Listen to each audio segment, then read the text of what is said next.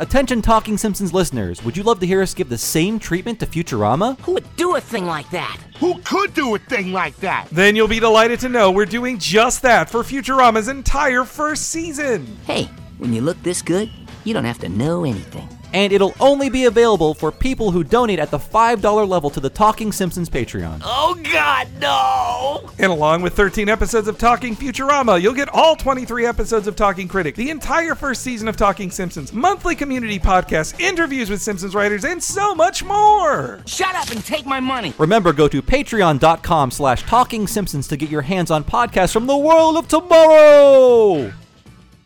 I heartily endorse this event or product.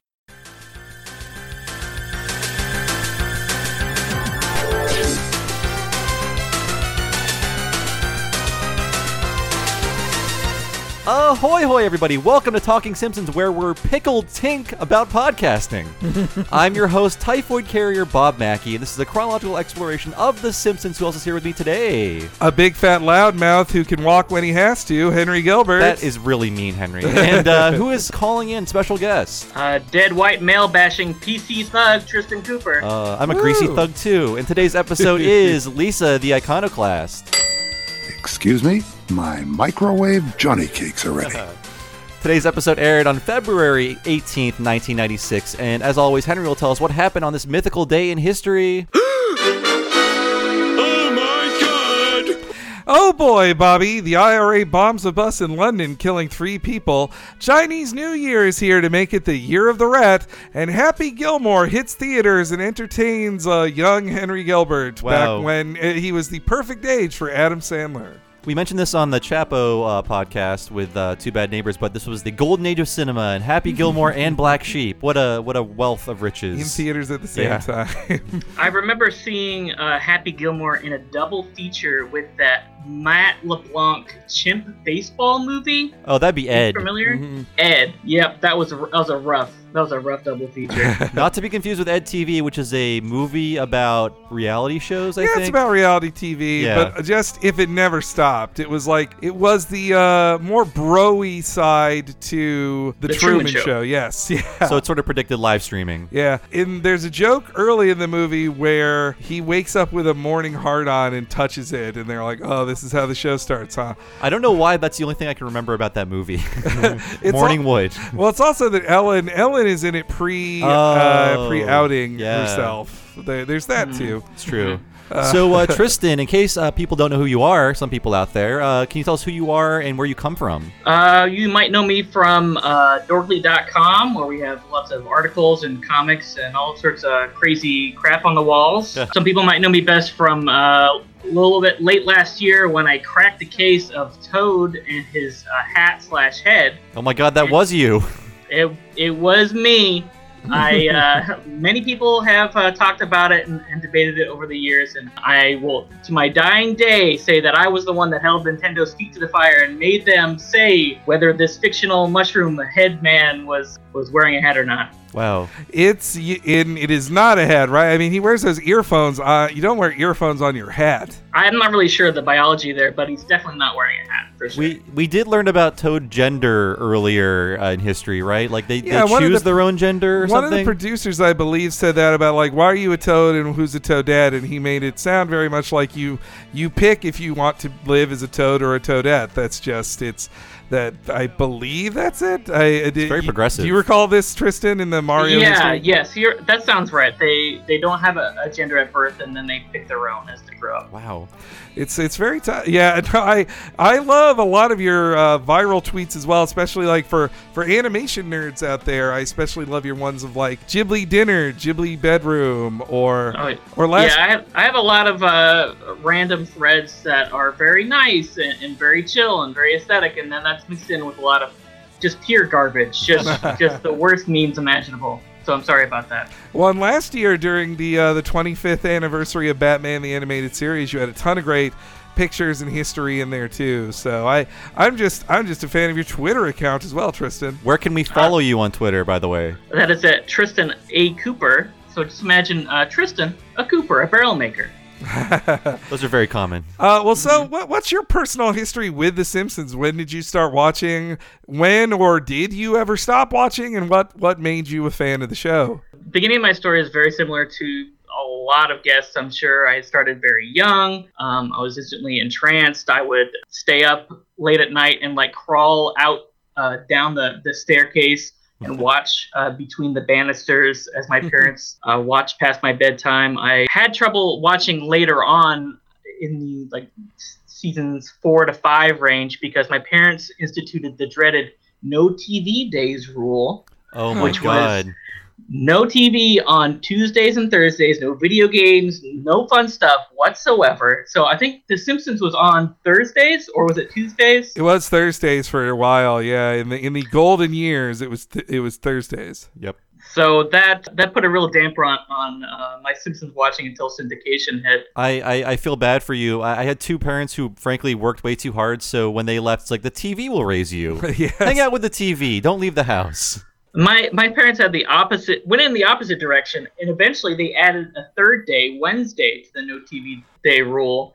And that was well into the internet time. We would sneak watching TV all the time. You know, they would come home and us three kids would be just sitting in the front room conspicuously doing nothing while the TV kind of like uh, sparkled with static. So did it make you a better person or just fill you with resentment? It made me covet TV in a way that I think that is unhealthy. And I want to blame them for warping me into the internet goblin that I am today. Oh, so it did make you a better person. We're all, we're all Yeah, internet exactly. weirdos here. always online, never stopping. Like, so what were your some of your favorite episodes, and, and what made you pick this one out of uh, the the several possible season seven ones we had on offer? Um, I really love uh, 22 short films. Plow was a big favorite. So many of them uh, kind of run together because I forget about uh, the B plots, especially in, in some of these episodes. But uh, the ones that you gave to me, I picked this one because from what I remembered, it taught me an important lesson as a kid in that Lisa at the end, spoilers, decides not to uh, tell the whole town the real truth about Jebediah Springfield.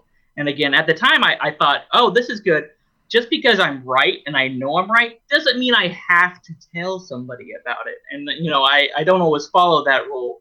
Uh, but growing up now, I kind of look at it a bit differently. I don't know if Lisa should have told the town or not. Maybe not in that setting to get you know sniped. Uh, but well, That's true. there there's quite a moral quandary I have with the end of this episode too, which I Yeah. I look forward to digging into, but later. Yes, Later, uh, yes. and I, I wrote a college paper on this episode. It's one of my favorites. Oh, wow. I, I wrote several papers about The Simpsons and video games in college, and I have two two degrees for some reason. I don't know why they gave them to me. I just did all the work.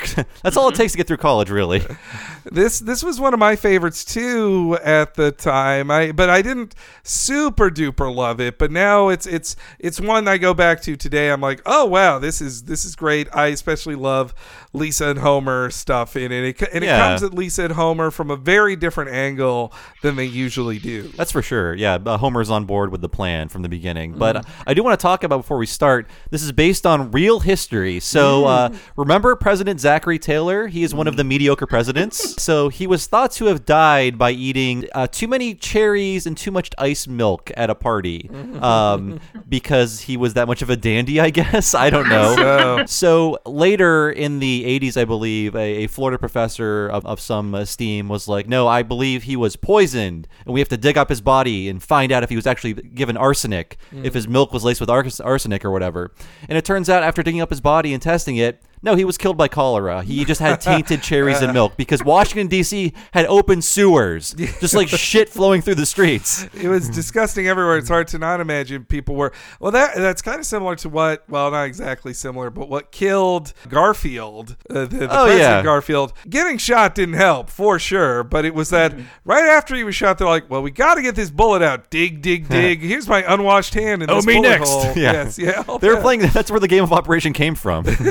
The death of Garfield. Uh, but but they unfortunately had to exhume the body of a president, which I don't think had ever been done before. It's true. And I think they were only able to, in my research, they were only able to do it because they, they, uh, the coroner was a, re- there was a coroner who was a relative of Taylor who Ah. could give permission to do it. I read that someone somewhere uh, more recently had a problem with the testing methods, and that they think that it really still could be arsenic poisoning. But you know, it's it's probably not. They, it's probably just cherries. Yeah, I feel like uh, with 1991's computers and science stuff, I feel like we, we have an edge today, and I say, dig that bastard up. that cherry eating bastard. Well, I still think it's a f- cover up by the Freemasons. so Ah. that's that's my belief. But Well, uh, the reasoning was supposed to be that uh, they were the South was afraid that uh, uh, Taylor was going to veto slavery expansion, but but Taylor was kind of like kind of iffy on slavery. He was like not totally against it, so I'm not sure how much that holds water. I mean, this is totally the dorky presidential history type thing that the Oh, yeah. that the nerd Harvard nerd writers of The Simpsons at the time were so into. Like they they especially love presidential history. Like I've uh, he's not a writer in this season, but arch Harvard nerd Conan O'Brien. I've heard him on like the um his let's plays that he clearly hates. Uh, yeah. He'll give somebody crap of like if they know every character in Smash Brothers, he's like, "Tell me who the third president is. You even know that? Tell me." That's amazing. But I do believe that Jonathan Collier, who wrote this episode, is like was like the big history buff on the staff. So Ah. maybe that's why he was assigned this topic or this uh, this episode.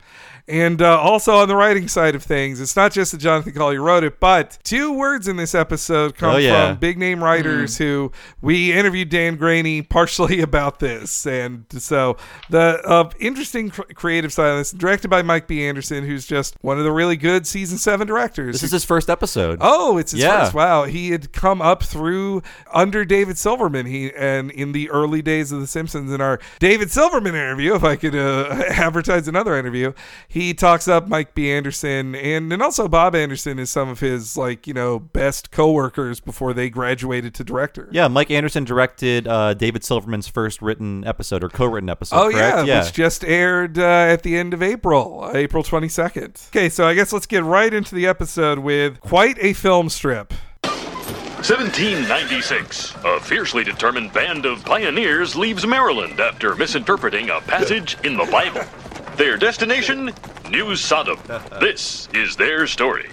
This is gonna be great! I hope they show the time where they traded guns to the Indians for corn, and then the Indians shot them and took the corn. Egad, a monster! It's a horrible fiend! It's some sort of land cow! Stand back, fellow settlers! I love the new Sodom thing. That's one of my favorite. That that's the new joke I got this time. Me that too, I me never as a kid. The idea that like first off the joke of like okay, so classically in colonial times, like it's the the story of the pilgrims and other fervent religious folks who they came to the new world just to practice their weird version of Christianity. But in this case, the people doing this somehow misread the Bible to know that and thought Sodom and Gomorrah were the good places in the Bible, and they wanted to find found a new one. That sounds more like a Shelbyville idea. I do really like the way that the old film strip is is presented here. It's got lots of really nice uh, old grimy scratches. There are like cheesy actors like looking right at the camera, um, and, and the props are just garbage as well. It's perfect. And at least once like the strip floats around, like it gets off center or whatever, and, and you see it on the screen too. Yeah, they did a lot of post production work to make it look old and shitty. Mm-hmm. I mean, I I'm old enough to have seen like eight millimeter films like this in class and like in high school. They were still Mhm. showing us stuff from the 60s and 70s. I saw some of these like in in class, but I also I was more acquainted with films like this, though the '50s variety on Mystery Science Theater Oh, yeah. 3000 Oh, as yeah. well. Mhm. Yeah, uh, though we were more of the boop next slide, boop Oh next yeah, slide, like low tech, or the overhead projector. Yes, yeah. Transparencies. Uh, and it's so perfect that Troy McClure was the star of this. Like it's it's a rare Troy appearance where he does not say "you may remember me from." It's just Mm-hmm. him in his seventies. We in the seventies, like we aren't used to seeing young Troy McClure and stuff either. That's right, no crow's feet. Yep, it's not it's not him who he looks like a Muppet, but his skin is too leathery, as they would say. And and also I saw stuff like this and other oldie time stuff like this, but not in the colonial style where I grew up. From ages ages 7 to 10, I lived in Atlanta or in a suburb of Atlanta, Marietta. And so they had tons of historical stuff like this because Georgia got to have like double historical bullshit like this. Because first, they were one of the original 13 colonies. So you get some colonial crap. But Mhm. also a major spot in the Civil War. So you also get Civil War and antebellum stuff too, which in the years I lived, my family lived in Atlanta, that was when Ken Burns' Civil War documentary Ah. started. And so it, it, it had never been hotter and busier for docents at Civil War museums. It's really great to live in California where no one really cares about that crap because no one was here yet. Yeah. I mean, to be fair, people from Mexico were here, so I shouldn't say no one was here, but Americans weren't here. We don't celebrate Yeah. that. Yeah. I bet if we wanted to, we could find like a recreation uh, gold rush town or whatever. Like, Probably. we could go to Nevada City in, in California, probably see one of those. I come from, uh, I, I grew up in Oregon, so there was a ton of Oregon Trail stuff all over the place, which is around the 1850s. And there's like these like very cheesy like life-size wagons set up everywhere, and bigger ones you go inside. And it kind of, I think this era might be a little bit earlier, as shown in the film, but it kind of reminded me of that. Yeah, I mean, kids from the 80s and 90s were basically forced to learn about Oregon and the uh, trail because we just played that game over and over. I don't know why. We didn't have other games. Yeah, it's like this is the I one thought- thing that's closest to a real video game. I thought we were really special. I thought that we were the only state that that was playing this video game. When I met kids from other states, they're like, "Oh, you play Oregon Trail?" I'm like, "What? What? Wait, I thought this was our. This is our thing." I wish it was. I wish Florida had a number munchers. It would have been Florida's number Hmm. munchers. I also do That's love. frog fractions, right? yeah. uh, also, I do love the line "some type of land cow." Yeah. Like that's so bad. And you can see like the little Uh, piston on the mechanical bull if you freeze frame at the right Yes. time. You can and definitely tell this the stuntman from Troy plus the the the boom mic gets in the camera. You see at least one of the people has a watch drawn on them, like and Mm-hmm. the way the wheeled buffalo that he's on just Yeah. comes toward them. It's all so beautiful. You can see the hands pushing it Yeah. behind, and then the, the extras pushing it, just kind of like stare awkwardly. It's hard to watch this in 2018 though without thinking of the internet video "Guy on a Buffalo" and the movie it comes from, Buffalo Rider, which is a it's a RiffTrax movie. I Oh, recommend wow. everyone go out and watch it. It's hmm. basically a stuntman fighting animals for 90 minutes. Wow, I have not heard of this one. Real, real animals. Real or, animals. Or is it, are they real animals, or are they like cheesy fake animals, like in this short? Oh no, they're real animals. He can't act, but he can fight animals, and that's why he was hired. so yeah, Buffalo Rider, look it up. Wow, I have not heard of this. The, the, the then also to find out that he killed the buffalo, and that that's two jokes I like in this that are about the reversal of actual history. One, the idea of like, oh, he tamed a buffalo. It's like, no, the thing with buffaloes is they got murdered every because they were just stupid animals. They just got overfarmed and killed by everybody. He merely shot it. And and the joke that in Springfield, the only time that it was the Native Americans who double crossed settlers instead of the other way around Yeah. in Springfield, where they shot like they shot the uh, the Springfieldians. Folks, in history, it was the indigenous people that were really fucked up by America, not the other way around. I hate to say line of the episode this early, but It's lived the longest. yeah. That's the joke. You've saved our fledgling community. Mr. Springfield, how can I hope to achieve such greatness? A noble spirit embiggens the smallest man. Tim Biggins? Hmm. I never heard that word before I moved to Springfield. I don't know why. It's a perfectly cromulent word. Excellent. Not to throw our friend Dan Greaney under the bus, but I prefer cromulent because there's not an existing word in it. Mhm. I think embiggen's a bit of a cheat, Dan. I'm sorry to say this, but I prefer cromulent. I am also on the cromulent train. Yes, I agree. Did Tristan? Uh, I would have to say cromulent as well. It sounds like a mix between uh, a Star Trek planet and a crouton, so I'm all, I'm on board. Well, yeah. So the history is uh, short version. In the room, they were asked to come up with neologisms, aka just a made-up word that sounds like an accurate one for the time. And Embiggen was Dan Greaney's addition to John Collier's script, and he did it first, as he, he pointed out in in our interview with him. And just this year, 2018, Webster's Dictionary made it officially a word. That's right. Which was probably spurred on in part by the Marvel Comics hero Miss Marvel using that word. And also, apparently, in science, the sci- science dorks have started using it in some string theory stuff. I'm sure they've been using it since 1997. Yeah. so, but Is there a difference between enlarge and embiggen uh, in the Hmm. science world? Scientifically, I, I'll leave that to the commenters to say. I, want to feel not like sure. embiggening is more of a, me- a metaphorical growth than an Mm. actual physical growth. But I have to say, I, this reminds me now that I live in California. I grew up and spent 28 years in Ohio. It reminds me of all of the dumb Ohio words I've had to force out of my vocabulary because if I say them, I'll have to like leave the situation. Like I have successfully, uh, I stopped calling soda pop. Oh. Everything is pop in Ohio. I'll have a, a glass of pop. Can you pick up some pop? Also, for whatever reason, it could just be in my neck of the woods. Shopping carts were called buggies. Wow, really? I and never heard that. I I have not dared speak the name of buggies in this state. Yeah, I grew up with uh, a few weird uh, organisms, as you would as well. We, we definitely had pop instead of soda, and we also had, and something I'm learning that I'm wrong about only like this month is that the game uh, Paper Rock Scissors uh, Ah. is actually rock paper scissors. Oh. because I say it wrong. I say it around the other way. Oh, I thought it was It's scissors, paper, life. rock. Wow, really? It's always been rock, paper, scissors in my life to me. That's this is blowing my mind right now. Man, I, if I drank more soda, I probably would have had this problem too. But uh, mine was in the South. It's not pop or soda. It is Coke. You That's just call right. everything a Coke. Like, well, I'll get a Coke, and that's why if you're told like Pepsi, then people are like, what? Like you would tell Get a friend. you is would tell, Coke okay? Yeah, you would tell a friend like, grab me a Coke, and it just meant whatever soda was in the fridge was the Coke you were getting. And Pepsi is never okay. It really isn't. Never. But I'm still not a soda drinker, so I, I don't know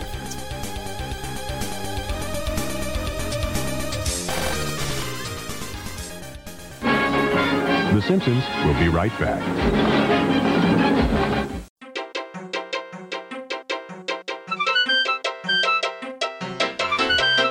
Perhaps you'd like to embiggen your podcast listening. Well, you can do that by signing up at patreon.com slash talking simpsons. If you did that, you wouldn't just get to hear every episode of Talking Simpsons a week early and ad-free. You'd also get access to a ton of other extras, including interviews with Simpsons legends like series director David Silverman, creator of the word embiggen Dan Greaney, and co-showrunner of this season of The Simpsons, Bill Oakley. You can hear all that at patreon.com slash talking simpsons for just $5 a month. And that would also include access to our Patreon exclusive Talking Futurama, where we're going through the entire first season of Futurama episode by episode. And you can listen to Talking Critic, where we did the same for the Simpsons-ish spin-off, all 23 episodes. Not to mention tons of other exclusives like our season wrap-ups, the entire first season of Talking Simpsons, and so much more. Go check it out today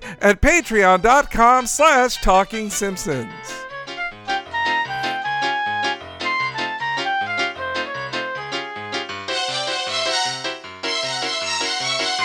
Hear ye, hear ye! Do you enjoy us deconstructing a show but wish we did more cartoons than just The Simpsons? Well, then you're in luck because that's what we do every week at What a Cartoon! We take a different episode of a different cartoon series every week and give you a history lesson and deconstruct it line by line in the same Simpsony style. Here's chat about Batman the Animated Series, Steven Universe, Beavis and Butthead, King of the Hill, Star Wars The Clone Wars, even anime like Kill la Kill. You can listen to the free feed of What a Cartoon on all of your podcast listening devices, or if you sign up today at patreon.com slash talking simpsons, you'll not only get access to all of our other content, but you'll also get every episode of What a Cartoon a week early and ad-free in the bargain as well. It's a podcast bonanza you simply can't say no to!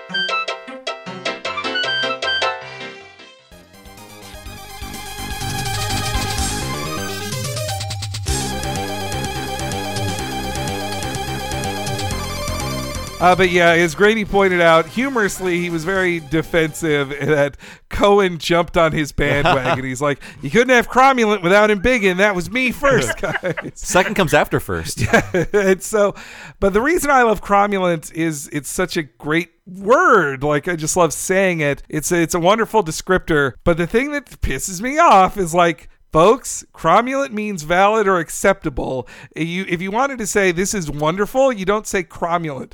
If you say something was a cromulent episode of The Simpsons, then you're saying it's all right. You're not, say, or it's acceptable. It's a perfectly cromulent episode. I I just love the device of saying an, a fake word is okay by using another fake word. Yes, It's great. that's a beautiful line too. Yeah. and that we get to know that Edna moved to town, while meanwhile Hoover has been there from the beginning. She is a native, and that she it kind of fits later with her stance on defending Jebediah to Lisa. I think if That's she's right. a native. And if you think back to Bart's friend falls in love, she tells Samantha Stanky you'll get used to it when she's like, Your town smells funny. Oh yes, yeah. I. I also like that the the video works so well that even the bullies are in love with Jebediah, Yeah. just like they were in Telltale Head. And Kearney would have to be born in, oh, I don't know, uh, 1970. At least, Yeah. At, at the very least, he is. That's something too that it clicked for me in this one. Like, oh, they say in the beginning it was 1796 to make it 200 years in 1996. Right, yeah. And that 1996, it, that's what puts it very especially in time too because you could uh, you could imagine that Kearney is 30 like that's pushing the joke but that's the joke but if he's 20 if he remembers something from 20 years ago that's fine he is now remembering something from 42 years ago That's true. so This is before he we see his child, right? Yes, that's uh, that's in a Milhouse Divided, I believe, is the first Uh, time we meet. I, sleep in a drawer. Oh, you stole it from me, Henry. Sorry. I love that line so much. oh, I sleep in a drawer. The- That's my listen. That's my audio shit posting. I just did it. No, one, no I have to make the image for that now. uh, you, you've got a couple weeks till this goes live. I'm doing it now. I uh, I also when I was a kid, it mystified me the idea of a bicentennial. I didn't know it was such a thing in the '90s. I only knew because there was briefly a time where I collected quarters, or at the very least was like, oh, this is a quarter from this year, the quarter from this year. And quarter collectors out there will know there were bicentennial quarters for 1976 that had a different back to it. That's true. The only reason I knew about it growing up is my grandma had bicentennial things in her house because Mm. she was alive in the 70s and old enough to enjoy that. And there were like collector's plates and like little eagles and stuff like that. And in 76, America was deep in need of patriotism after Watergate, Yes. as Kearney says, but it's true. They were depressed. They needed something for bicentennial. So, like, yeah, 200 years. I mean, I guess we'll probably live to see the, well, what, the 250 years will be 26, won't it? Uh, not 2026. that should be right, yeah. Yeah. So I look forward to what will even America be in the 250 President Barron Trump. no, Jared. It'll be President Jared. oh, first. God. I don't even know which is worse. oh, so also then the essay assignment. There's multiple parts of this episode that is clearly written by geeks for geeks. I loved writing essays in class. That's why I became a writer because Same I here. just loved like time to write an essay. And the award feels so real to me too. Of just like you'll get the honor of having 18 of them kept on file at the library. I also like the stakes are so low that 18 of them will win the award. They will be accepted into the library. Only two people will not. And one of them is Ralph. Well, uh, Ralph gets an A later, as Oh, we recall. So oh maybe gosh. not Ralph. Though I also I love that gag too about punishing Ralph's non-writing creativity. It's the school going like, "No, you can't draw. We don't accept drawings. You have to write this." Like it's punishing an artist, which I love that gag.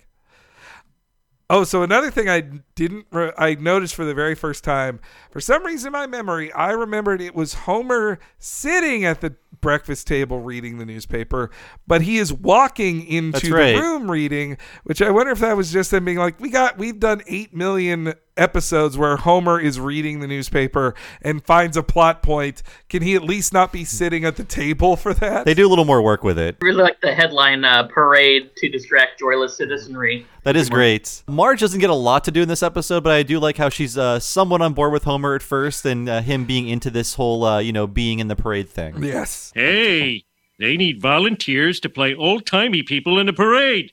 Look, I can be a butter churner, a typhoid carrier, an apprentice. I think I'll be an apprentice, Marge. What kind of apprentice? That's for my master to decide. How about town crier? You'd be great at that. You think so? Well, yeah, Dad. You're a big fat loudmouth, and you can walk when you have to. Oh, well, if you kids believe in me that much, I'll give it my best shot. Actually, Bart isn't used very much in this episode either. It's very This- light Bartage. This in might be his only line. I think so. Well, he talks about the Oh, yeah. Indians shooting people. and then saying Lisa's dreams are square. Yes, but so- it's very a very light peppering of Bart. I like episodes when like either Bart or Homer are forced to the periphery and they just say like little one-liners and it's like, wow, these guys are great. It's just a one-liner. They don't have Yeah. to carry a whole episode. Bart is kind of like Grandpa in this episode in that respect, where he's just he's around to tell a joke and then they go away from him.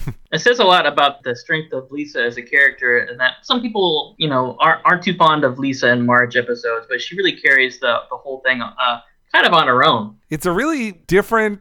You don't get this in most episodes of a Lisa A plot and a Homer B plot. Like that's not usually the combo of characters. Yeah, and the plot I like how nicely the plots intertwine. They eventually become the same thing. They intertwine perfectly. Yeah. Like and that Homer, I love Homer taking Bart's insult as a compliment. Like, aw, it's always nice when Homer doesn't understand he is being insulted. And so then we head to the museum where the Great Sign Gag, where the dead come alive, metaphorically speaking. and there is no real internet at this time, so Lisa has to go to a museum to write a report. And uh, before I play the next clip, it's time to premiere a new jingle for the Oh, show. I've been looking forward to this. So, uh, quick, quick intro to this. We've had uh, some more unfortunately timed passings away of people. At the time of this recording, Yeah. Barbara Bush passed away right uh, the same week as we published Two Bad Neighbors, and then R. Lee Ermey passed away within a couple weeks of uh, Bo- Sideshow Bob's Last Gleaming. So, whenever we record from now on, when we record an episode and the actor is still alive, though they're old, then we are going to play this jingle. Buzzards! I ain't dead yet! I love it. I must I must add to that, Henry. Uh, we do have dark powers, and you must respect us, and you must you must give us more money because we don't know what we'll do with these dark powers. We don't decide who dies; they just die. So don't make us mad, is what I'm saying. You got to be I'm careful. a little worried that this might make it more likely to kill the guest stars and less likely. Donald Sutherland, you better hang in there, you We'll bastard. uh, but yes, Donald Sutherland is the guest here as Hurlbutt, which is such a great name that they never make a joke about. It's just that's everyone just accepts like your name is Hurlbutt. It reminds me of Mayor Poopenmeyer. That's right. From Futurama. uh, but yes, let's let's hear the wonderful voice of Donald Sutherland. Dangerous river crossings threatened life and limb, but helped our founding fathers save on bridge tolls. Excuse me. I didn't mean to startle you, but I do love to talk Jebediah even when I'm drinking my chicory. I'm the curator, Hollis Hurlbutt. Hi, I'm Lisa Simpson. I'm here to research a report on Jebediah. Oh, you're in for a treat. You know, some historians consider Jebediah Springfield a minor patriot, but I think you'll find he's easily the equal of William Dawes or even Samuel Otis. I really love this character a lot because I think it's a very well observed other side of the coin to Seymour Skinner, in that he is a bachelor. Mm-hmm. He is a very tweety bachelor, but he has a very set schedule and his life is in order. and the idea, I like the fact that he drinks chicory because coffee would be too intense for him, and he eats microwave Johnny cakes. He's a very simple man, but he knows what he likes. He loves that era of time Yeah. and he loves sharing it with people, but also he just has a very small world he takes care of. And I love that. And he's he's just so nice. He's just so nice and he loves sharing that with a fellow nerd like Lisa. He's just so excited. Like I love later when she arrives with Homer, he's like Lisa, and you brought a friend. Yes. Like he's just so excited. It's just so nice. You can tell he's listened to those recordings over and over and over again because he, like, as he starts to creep on Lisa while she's listening to it, he starts to mouth the words behind her. I thought that was really nice. Yeah. That's right. Yeah, Yeah, that's- I, I like the design of the uh, the museum because I think it's just like an old house or something like that. Mhm. It's like it's very, it's kind of dark inside, but it's not creepy. I remembered it is bigger uh, before Yeah. watching this episode. I was like, oh yeah, it's a museum, but I think I just got it mixed up with. I went to at least like I think Atlanta had a natural history museum or Florida. They had one like this that had those specifically the dioramas with the speaker right inside of the diorama and you press a button and it starts talking. I I definitely had been to that and there's something I love about those. They're just they're they're special and stupid and old, and in today you don't need them. No, but no. they're beautiful. I th- I find their beauty in them. The shield of Jebediah with his saying would define the town and the character from then on, even to the point that in the HD opening it's always there. They put it on the Jebediah statue. It was not on a statue previous to this episode, obviously, because this quote didn't exist. That's right. But, but that's some discontinuity there. They have some really nice little background touches. You can see it for a few frames. The portrait, I think, of the painting of like an old school auto, like carting kids to school. There's uh, an old silhouette of what looks like a Bouvier, a Marge style. And I think Professor Frink doing a, a Benjamin Franklin with the kite and the, and the lightning. Yeah, you can barely see those. You literally need a freeze frame, but someone spent a lot of time making those great paintings. you get a slightly better look at them when Lisa returns to show him the fight. You're right about that. You, you get a, ni- a, a longer pause on that, but I also just want to say I love Donald Sutherland, who Oh, yeah. at the time of recording Is still alive. still alive and still with us 82 years young I, I wish him nothing but the best and that he he's amazing kind of in everything and he has such beautiful unique cadence like he's he was a big star in the 70s which for 70s kids like the writers of this episode were they would have known him in, in the classics like mash or hmm. Klute Invasion of the Body Snatchers. Invasion of the Body Snatchers, which he's still kids know him for today because that's the meme. He's Oh, yeah. in Invasion of the Body Snatchers. That's Donald Sutherland pointing with his mouth unfurled. I came to love him even in bad trash, like the 1996 action movie Hollow Point, which I don't think anyone has seen and does does not need to see. I have not seen it. I have a question though about Jebediah Springfield. So he has not made too many appearances in The Simpsons. So he Mm-hmm. was in the Telltale Head in season one, and the Shelbyville episode in season 6 Mm-hmm. And this episode. Uh, Did we miss any other appearances? No, not that I'm aware, not that I think of either. And when I looked at his wiki page on the Simpsons wiki, his other appearances for episodes were all listed as statue. They all said statue Yeah. next to them, not in flashback. So this might be the last appearance of Springfield actually Hans Sprungfeld actually saying stuff. That's true because this episode spoilers it destroys Jebediah Springfield. I don't think they use him uh, after this, and I, I really hope they don't. I hope they didn't Is he- forget about this. Is he not in Lemon of Troy? That's before yeah, this one. I just forgot the name of Oh, the it is. episode. Okay. Yeah. In Lemon of Troy from season six, he is in there. And also in this version of the founding of Springfield, Shelbyville, Manhattan is not mentioned. But I guess you have to assume that the Buffalo thing happened after Shelbyville, Manhattan split off from them. Mm-hmm. Or he's just in the background. Or the people who made that movie were just like, well, this the Shelbyville history is a dirty one. We don't want to include that in our historical retelling. What we hear o- of the history in Lemon of Troy is very different than the founding of New Sodom. It's like we live a life of chastity and eating root marm. but you know, Abe Simpson is an unreliable narrator. it's true. I forgot Abe was telling that. You that. can't you can't totally count on that. Though his story about attractive cousins from that is proven true by a statue in Shelbyville. Oh, so you're right. At least that part of of uh, Abe's story is true. And just I guess so we mentioned it. William Dawes, Samuel Otis, the guys who are equal patriots to Springfield. Who were they? Oh, I can say one of them if you Well- want. Okay, you do William Dawes. I call Samuel Okay, Otis. William Dawes, he got screwed by Paul Revere. Actually, he was one of the main alarm riders of the Revolutionary War, and uh, he was basically overwritten in history by the famous poem, the uh, uh, sorry, Paul Revere's Ride, which you might have heard at some point in your life. I don't think kids hear it anymore, but that that poem is a conglomeration of many riders, but I believe Dawes was one of the most important ones of that event Mhm. uh, of the Revolutionary War. And Samuel Otis was a really lesser guy of the Constitutional Congress and the early government post Revolutionary War. I think his highest claim to fame is that he was the first secretary of the U.S. Senate. And he was a Massachusetts representative. So that is Samuel Otis. Just dudes you pull out the back of a book of, like, well, these are very unremarkable revolutionaries by comparison And now that you know who they are, we ruined the joke. as as kids, I was definitely when in our childhoods. Definitely, I was taught Revolutionary War history. Though Oh, that's, yeah. that's been a question uh, every time school books for kids gets brought up in in the news. It's like there's definitely a battle over the portrayal of the founding fathers. Kind of like this episode of like, well, do you just give the the story your parents grew up with of just like, well, George Washington did this, he's the most important guy ever, Thomas Jefferson John Adams, Ben and Franklin? Do you just talk about the Disney version of the founding fathers, or do you talk about their flaws? Do you talk about slave ownership, for instance, and and things like that? And it's I it's a difficult question of America how America wants to remember itself, and that uh, goes straight down to how you want to first tell children about the Revolutionary War and the founding of America. I I'm more on the side of like warts and all on that. I think, Yeah. especially kids. I mean, I guess kids can't really understand all of it at the start. That's, that's the real problem, though. Like all of these major events in history happen in a way more barbaric time. I mean, Yes. things are still pretty barbaric now, but I feel like you have to sort of give a storybook version to kids at first because of just the horror of the many wars that happened is just like indescribable. If you really want to get into it, it's just like it's not, it's not pretty.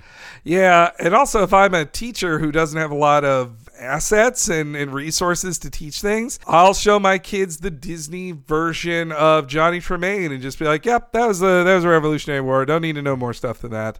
Like, and you can just count on old old old stories of the of the Revolutionary War like that. I wonder how much today kids are being taught about it and how. I know that that is a that is a political battle, battleground of many in today's age. There were I don't know if you've seen these screenshots of like newer textbooks that gloss over slavery in like in a way that is almost Song of the Southian in in how how much it it paints it as like a non-issue. It's kind of disheartening. Yeah, that they have to say like, well, you know, some did treat their uh, slaves poorly, others treated them well and gave them food, and not all of them worked in the field. It's just this weird dressing up of things, and it's a central question to how you portray slavery in the history books because I think the innocent way to look at it is that people, especially, I say this as somebody who grew up in the South, that let's say you're not racist, okay, but you also don't Hold on a second, egghead. Okay. uh, but you also don't want your ancestors to have fought and maybe died to defend the institution of slavery. That is a morally horrible thing to have to deal with in your history. So, Isn't this like Confederate History Day or something like that? Literally Is today? Oh, really? It's one of Wow. those made-up holidays. well, the history is that you guys fucking defended slavery. Like that's that's the history. I mean, that not everyone in the South owned slaves. It was actually like you had to be rich to own one, or well, not rich, but you needed more money than a regular person. But it's like there's there's no defending it. Like I I was born in Arkansas, a Confederate state and moved to Georgia and then Florida, which wasn't a Confederate state, but may as well. I mean, it wasn't. It was friendly to it, and it's just there's there's no defending that. I'm sorry. Like you kind of it's it's something America has to deal with. We're gonna lose our pro-slavery listeners. it was a complicated time, guys. It was the style at the time. Yes. Yeah. That that stance too really bugs me of just like, well, it was what was accepted. It's like, yes, there was certainly no abolitionist movement in the 1800s. Nobody, they just all accepted it. Like, yeah. anyway, happier things to talk about. Being a town crier. Har ye, har ye! I declare myself pickled tink about Springfield's bicentennial, titantoodly, rentennial day. You saw diddly yuck, Flanders. Give me that. Hear ye, hear ye! Ye old town crier proclaimed crappy by all. Chooseth Homer Simpson, and he shalt rock thy world. Good. God, he is fabulous. Mm, he's embiggened that role with his cromulent performance. Top notch criering, I admit. But the hat and bell belong to Flanders, so no dice. Oh, they're just family heirlooms. That shouldn't stand in the way of Homer taking my job. And Let's chat more hat. Woohoo! Hear ye, hear ye! The Homer Broadcasting System is on the air! All hollering all the time! I'm gonna make You ought to restrict your criering to the parade and selected pre-approved publicity events. Okay. I, I like this a lot because in season seven and eight, uh, Oakley and Weinstein, the showrunners, wanted to soften Homer a bit, and I feel like this is one of the ways they do it in that he is likable to other people for certain skills, most of them being loud, but like they're not they're not repelled by Homer or says that he's, he smells bad or he's going he's going to eat them or whatever. They're like this guy's doing a great job. There, he's still there's still a joke about him smelling bad. Oh, that- you're right, Or at least that he messes up. He he does something to that hat. It, the hat needs to be cleaned Yeah. after Homer has it. I guess they can't escape that, but still, uh, Wiggum admires him. Yeah, that he's Homer's at least good at something, and Yeah. he he and also poor Ned, but it's perfect Ned of just like, well, he can just have my job. Shut up. just less chat, more hat should be the name of this podcast. I think that's a good nickname. Uh, and and I also just love how they draw the how many people have colonial style get-ups in the yeah. line to get it for the tryouts. I love that too. I And will say that Skinner uses the word cromulent wrong here because he says he embiggened it with his cromulent performance, which means Mm. that like he made it better with a so-so performance, right? oh, that's true. Maybe uh, Ned's was less inadequate and Homer's was adequate. I feel like Okay. Cromulent is just adequate. Yeah, maybe. It's though- like baseline. Though it does seem to be more of he's giving Homer more of a compli- compliment than just adequate. It would sound like, Mhm. but I'm standing by. I feel like David Cohen has said it means valid or adequate, Hmm. not so.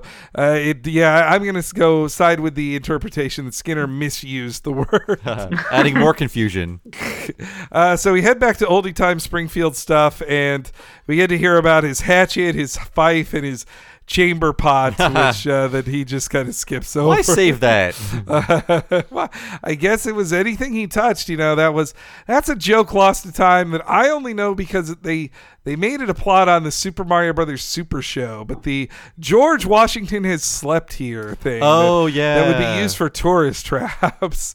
That's I think it's kind of in that similar vein. Did he just get around a lot or what? I think it was just a thing in the new in the uh, East Coast area. You would just say Yeah. like George Washington slept here, or or at the very least, it was a plot on shows like Rhoda or whatever. Hmm. Just like my my family says he slept here. We should sell this old place. And we get the delicious microwave Johnny cakes. In case you don't know what Johnny cakes are, they are just uh, uh, cornmeal pancakes. Yes, That's all they are. Though I, I saw on uh, searching the internet, there's some even more uh, creative ways people have been making Johnny cakes. So I do prefer cornmeal to like regular, like whatever dough or. well, I guess regular flour pancakes. Yeah, mean, yeah, I suppose. yeah. I, I I prefer the standard flour pancakes. gotta I'm boring like that. I gotta say, people, cornmeal bread pizza. I will get attacked on the internet, but it's good. It is good. It's not my favorite. I, it is Uh. good. I do like it. I mean, uh, well, it's it's used a lot in um, Chicago style. Pizzas. I think so, yeah. And that's pizza. I will not accept any arguments. It's pizza. All pizza's good. Uh, then All pizzas are beautiful. I get it. I agree. totally. Uh, but then Lisa makes the discovery of the century. The Secret Confessions of Jebediah Springfield? Know ye who read this, there is more to my life than history records. Firstly, I did not tame the legendary buffalo. It was already tame, I merely shot it. Secondly, I have not always been known as Jebediah Springfield. Until 1796, I was Hans Sprungfeld, murderous pirate, and the half-wits of this town will never learn the truth. Ha ha ha ha ha. oh my god! Our town hero is a fraud! I write this confession so that my infamy will live on long after my body has succumbed to my infectious diphtheria. Ew. You really get wacky, cartoony animation with Lisa, but that act break of her just like wap- wiping her tongue off with both hands and spit flying everywhere. It's, really fun. It's fun. Yeah. Though, then don't worry, folks. One, diphtheria would not last that long Yeah, in it's open true. air. And then second, at the very least, as an American child, Lisa was likely vaccinated for diphtheria as well. So I assume it's one of those diseases we kind of wiped out. uh, at least in the first world, Yeah. yes, yeah, it's it's gone. And that I though wonder if Hurlbutt discovered this before and had hidden it already. Hmm. Like his, it, it's it's just. It, I that's the joke, but who wouldn't have looked inside of a fife at one point in two hundred years? He definitely would have. Yeah, but I have to say, uh, like Jebediah Springfield was not a sacred cow in terms of the show itself, not within the show, but in terms of the show itself, no one would have really cared uh, had they done this, and they did do it. Mm. But I thought it was pretty brave to just be like, no, this character that is based, that is part of the show's lore, is a fraud. And I noticed that in these seasons of uh, Oakley and Weinstein, they did it a few times. So like. Uh, Jebediah Springfield's a fraud. Uh, Chester J. Lampwick is actually the creator of Ren and, uh, not Ren and Stimpy, sorry, Itchy and Scratchy, and also Seymour Skinner's a fraud. So they, uh, we talked to, to Bill Oakley about this in our first interview, I believe, and he was like, we weren't trying to break the show. we just didn't think the show was going to be on for much longer. We wanted to try every idea that we wanted to do, which I thought like that is very brave. Like, He's yeah. definitely defensive on that breaking the show thing just because he's especially about principal and the pauper. I think Yeah. he's probably had to hear that quite a lot. that We'll they- get to it, and uh, some it's coming. I can't wait. There's something you can really feel in these scenes, like in this next one too. The scenes between Lisa and Donald Sutherland. They say on the commentary that they recorded uh, Donald Sutherland and Yeardley Smith together. Yeah, they did. So you can feel a lot more interplay between them. It's it's just you can you can tell it's something you notice when it's not there when they're not when it's somebody who's just like well this baseball player was in town so we just recorded with him. It Mm-hmm. doesn't feel you can tell Jose Canseco wasn't in the same room as somebody. but uh, but yeah oh sorry here's the line. Here's Johnny Cakes. Is everything okay? You look a bit flushed. Oh, it's just the excitement of studying Jebediah. Sounds like you've come down with a serious case of jebeditis. Just when I was getting over my Chester A arthritis. Did you had arthritis? um, no. and that that was an ad lib by Donald Sutherland. The "You have arthritis" was an ad lib. Uh, and Yeah. Lisa's Lisa's like uh, no.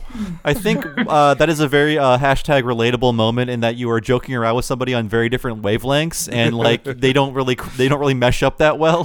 when you're trying to joke back with a joke they gave you. Yeah. So once Lisa finds this out and does some extra digging and sees that uh, Hans Sprungfeld was a real person and existed in time, then Lisa Yeah. transforms into what I definitely was at one point the the annoying kid at the dinner table saying like, "Well, actually, did you know I- this about the original Pilgrims?" huh?" Maybe maybe it's because I found drugs or something, but uh, I was one of these insufferable logic lords at one point in my life too, and eventually I learned that being liked is more important than being right, which is a big part of the end of this episode, I guess. But I, I'm just happy that I'm not currently like uh, listening to Ben Shapiro right now. Oh God, jeez. Oh no. Uh, but uh, I mean, Tristan, were you this uh, as well in high school, or when you started Oh, learning the, the truth about history? Oh, definitely. And, and I, I was that way about. Uh, I was I was looking through my old Facebook post recently because they had that big Twitter thread of like, here's how to download all the things that Facebook knows about you, and they have all your messages, all your phone calls, etc. So uh, through that, I was looking through my old messages, and it was just a lot of posts of me going, "Hey, um, this here's here's the end of this conversation that we had earlier. I'm posting on your wall. Here's the thing. I was right. I was right." And it's like getting increasingly sadder and like annoyed replies. I'm thinking like, "Oh, oh, okay." Uh, that I, you know, I that the episode had come out ten years before I sent those messages, but I hadn't really gotten that that uh, lesson uh, in me quite yet. No, I I was like that too. I almost I basically stopped talking to one friend in middle school because I was very insistent and I and I was right. but I was very insistent that the Teenage Mutant Ninja Turtles original film was a New Line Cinema release. And he's like, no, it was FHE. That was the first logo on the VHS. I was like, yes, that's who put out the VHS. But the film was made by New Line Cinema. He's like, fuck you. And then one day, the next day, I went over to his house with a VHS copy. Oh my God. it, Oh, And no. it said like, and turned to the back and like, see, copyright. Do you see the copyright is here? And unsurprisingly, that didn't make us friends again. Me pointing that, out. that is fun. I mean, uh, so Lisa is doing this for like I think good reasons, but you can see how this sort of uh, mindset is very appealing to a young nerd, where it's like, Mhm. well. It's hard to make friends. I'm not good at sports. I'm not very charismatic. I probably won't date anyone, but I can always be right about things, Yes, and that will be my thing. Yeah, And oh, dear God, impress people. I was insufferable. There, there's a great gag about it too in this type of thing in Rick and Morty in Rick and Morty season one when he has to start raising that alien child that he created. You Oh, remember yeah, that? yeah. Mhm. Where he he quickly goes through adolescence. When he becomes a teenager, he runs out through the streets and he goes like, "The original Pilgrims killed the Indians, and Jesus wasn't born on Christmas Day." Blah, and it's just it's all the things you immediately say at once as a teenager. Like, did you know this is everything's bullshit, man? And this is all what uh, Kanye West is currently tweeting. Yes, it's all. Oh no. Uh, hey, you don't know where Kanye is at by the time people hear this episode. That's episode. true. Uh, play the jingle. Hurry up.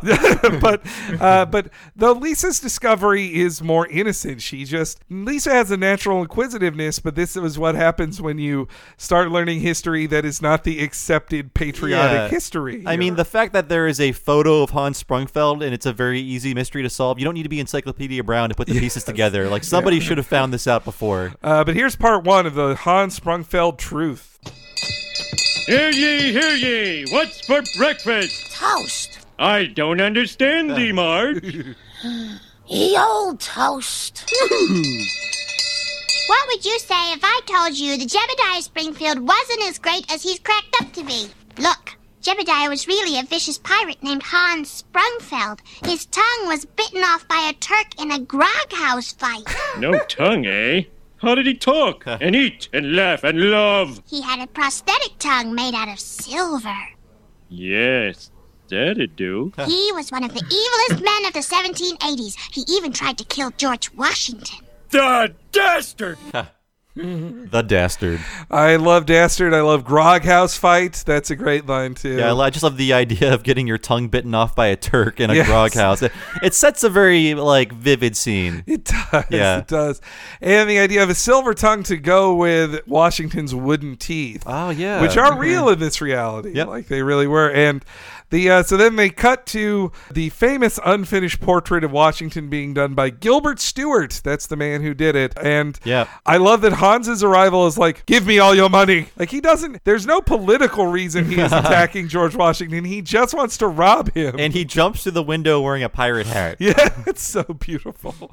God, and uh, then they said that they intentionally animated the fight to be like the final battle at the end of the first Lethal Weapon. Okay, wow. The battle between Mel Gibson and Gary Busey, back when they were both not crazy. I can tell you more about this famous uh, portrait though by uh, Oh. with Gilbert uh, Gilbert Stuart. It was painted in 1796, although this episode said it was painted in 1781. Mm. And uh, I don't think there was a reason it went unfinished, but he went on to base a hundred uh, portraits of Washington off of that. He kept it, and he based uh, he sold Oh. portraits of Washington based on that original uh, portrait that he painted while Washington was sitting across from him. So Wow. yeah.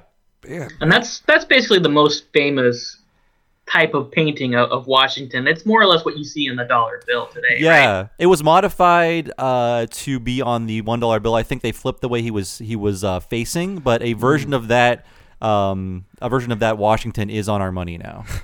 And then we get a great wooden teeth to the balls joke. I feel like on a lesser show or in later Simpsons, they would have just drawn the teeth on the balls, but they just let the implementation, Yeah. it- it- like you, you just imagine it, you know, in a more painful way than it would have looked if they just drew it. what you imagine is worse. And is he barefoot in this scene? Uh, no. Or only in Lisa's dream I he's think barefoot? in Lisa's dream, Okay. yeah, because well, because he has to for the ninja choke he puts on Oh, in the yeah. dream, but not, not in this one. Their their battle is interrupted by the arrival of Betsy Ross. I got the white stars you wanted, but I couldn't find any red hearts, yellow moons, or green clovers. Well, I'll use it, but I'm not paying for it. The next time Hans Sprungfeld was seen, he had changed his name to Jebediah Springfield.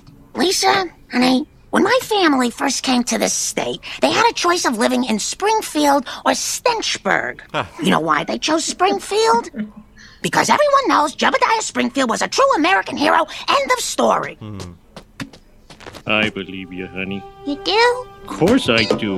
You're always right about this type of thing, and for once, I want in on the ground floor. Oh, thanks, Dad. The show can only be so long, but I kind of wanted to see more of Marge butting heads with Homer and Lisa. Mhm. I mean, this is a longer show. In fact, they just there's no chalkboard gag. Uh, In this one, they just cut right to the Mhm. house in the beginning. So yeah, it's a long episode to begin with. Marge's defensive history is just a nice little first moment of the resistance Lisa's going yeah, to see. I mean, she gets she gets enough. I guess more from Marge would be kind of even more painful to see. Yes, yeah. To get it from her mom of all people. Well, she was, uh, you know, her family is in the museum, so maybe she feels uh, a strong connection to Springfield. Uh, she does think Springfield is a part of us all, a part of us all. That's true. A part of us all. She's a Springfield patriot. She she is. So she is the type of person like most people in Springfield who they don't want to hear an uncomfortable, provable truth about their founding father.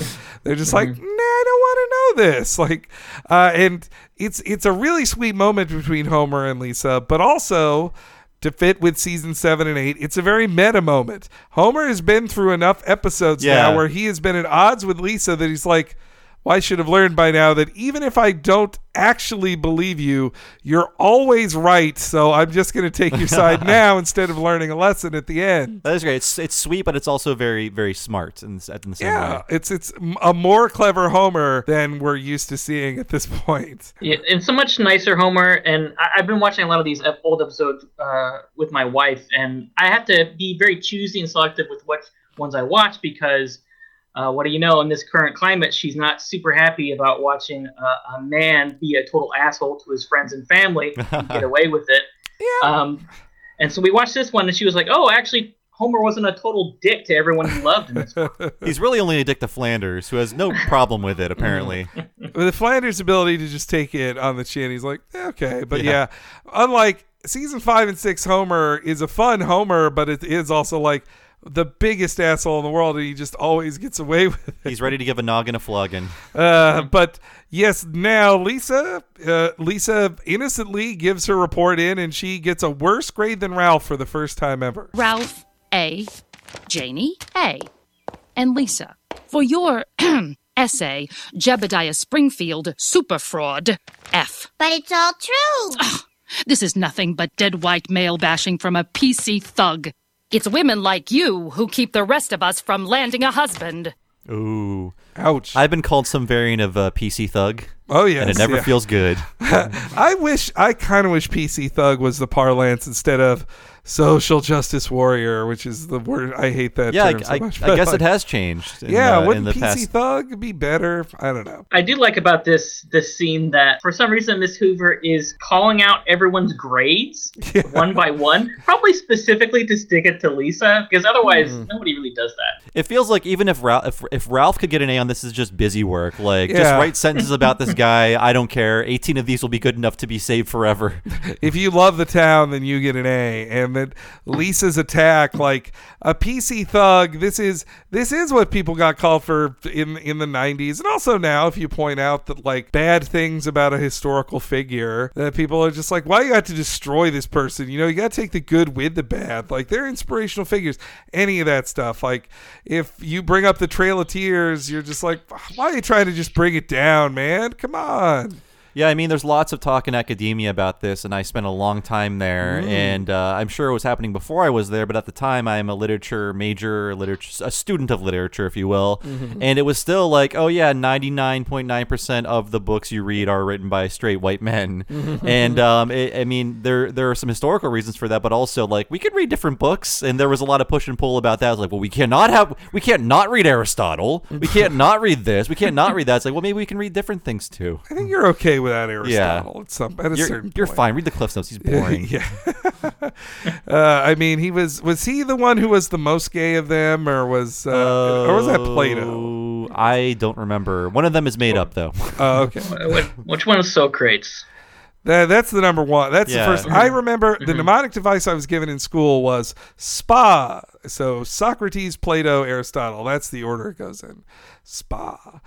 But that also Lisa's just this poor little eight year old who then her teacher's just Yeah. like, dear PC.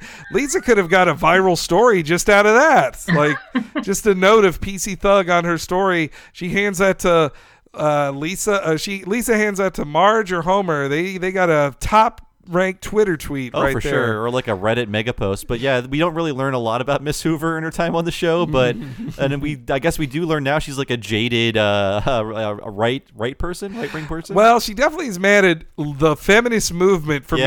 making it hard for her to get a husband. That's she's got some anger there for That sure. is that is something I've heard that I dislike uh, uh, from uh, from some women. I like I haven't heard this since I was in, like in Ohio, but there were some women who were mad at feminism because they were like, now I have to get a job and go to school. Just like, well, I don't want to argue with a woman about why you're wrong, but there are many things you're overlooking that you can do now.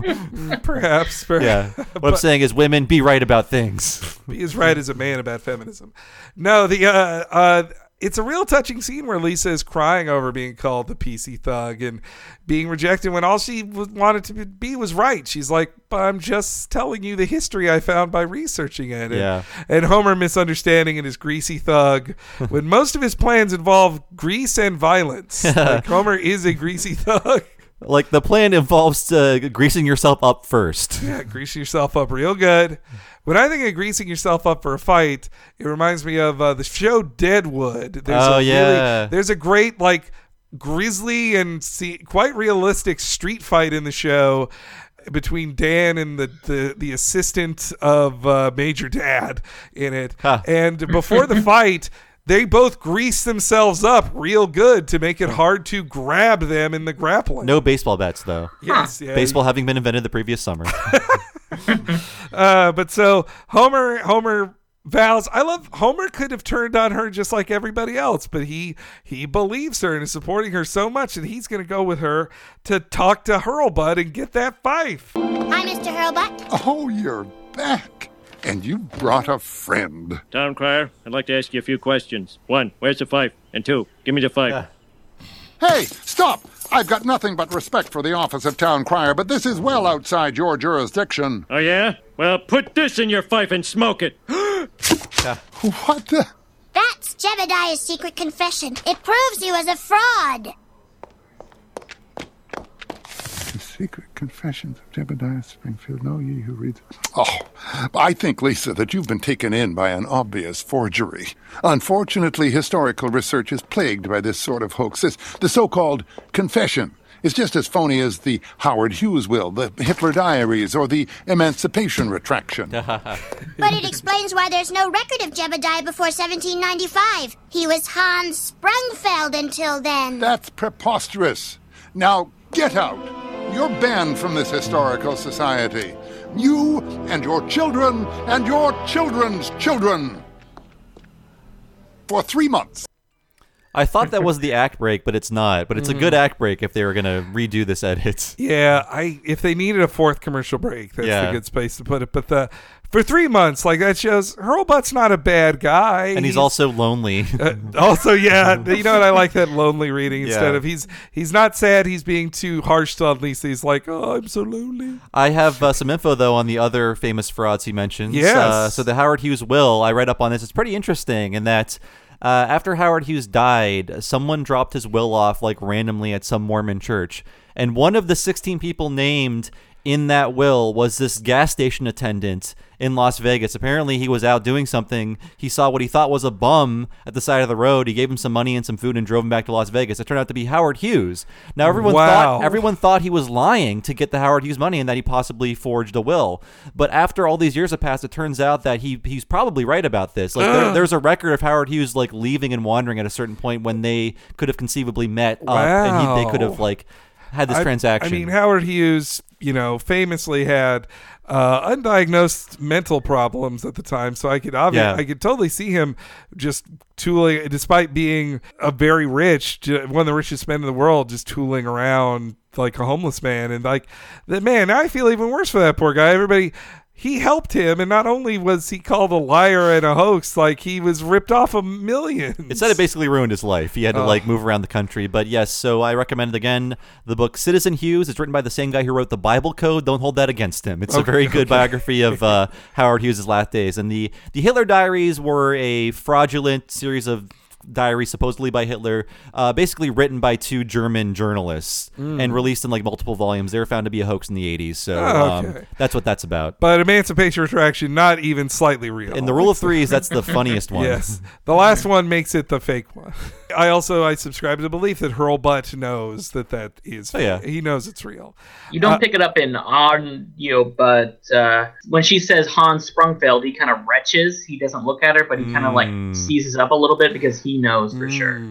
Well, I mean, you'd have to just seeing a picture of Hans Sprungfeld in a history book tells you he's real. Like this is the real deal. So then we head to the copy place, which I gotta say, they did their best to make copies uh, a copy place funny, like a, I- the copy jalopy, as it's called. I do like the sign joke, and I don't know if I read it before. I don't remember it, but No. the, the sign joke is we tried to make copying fun.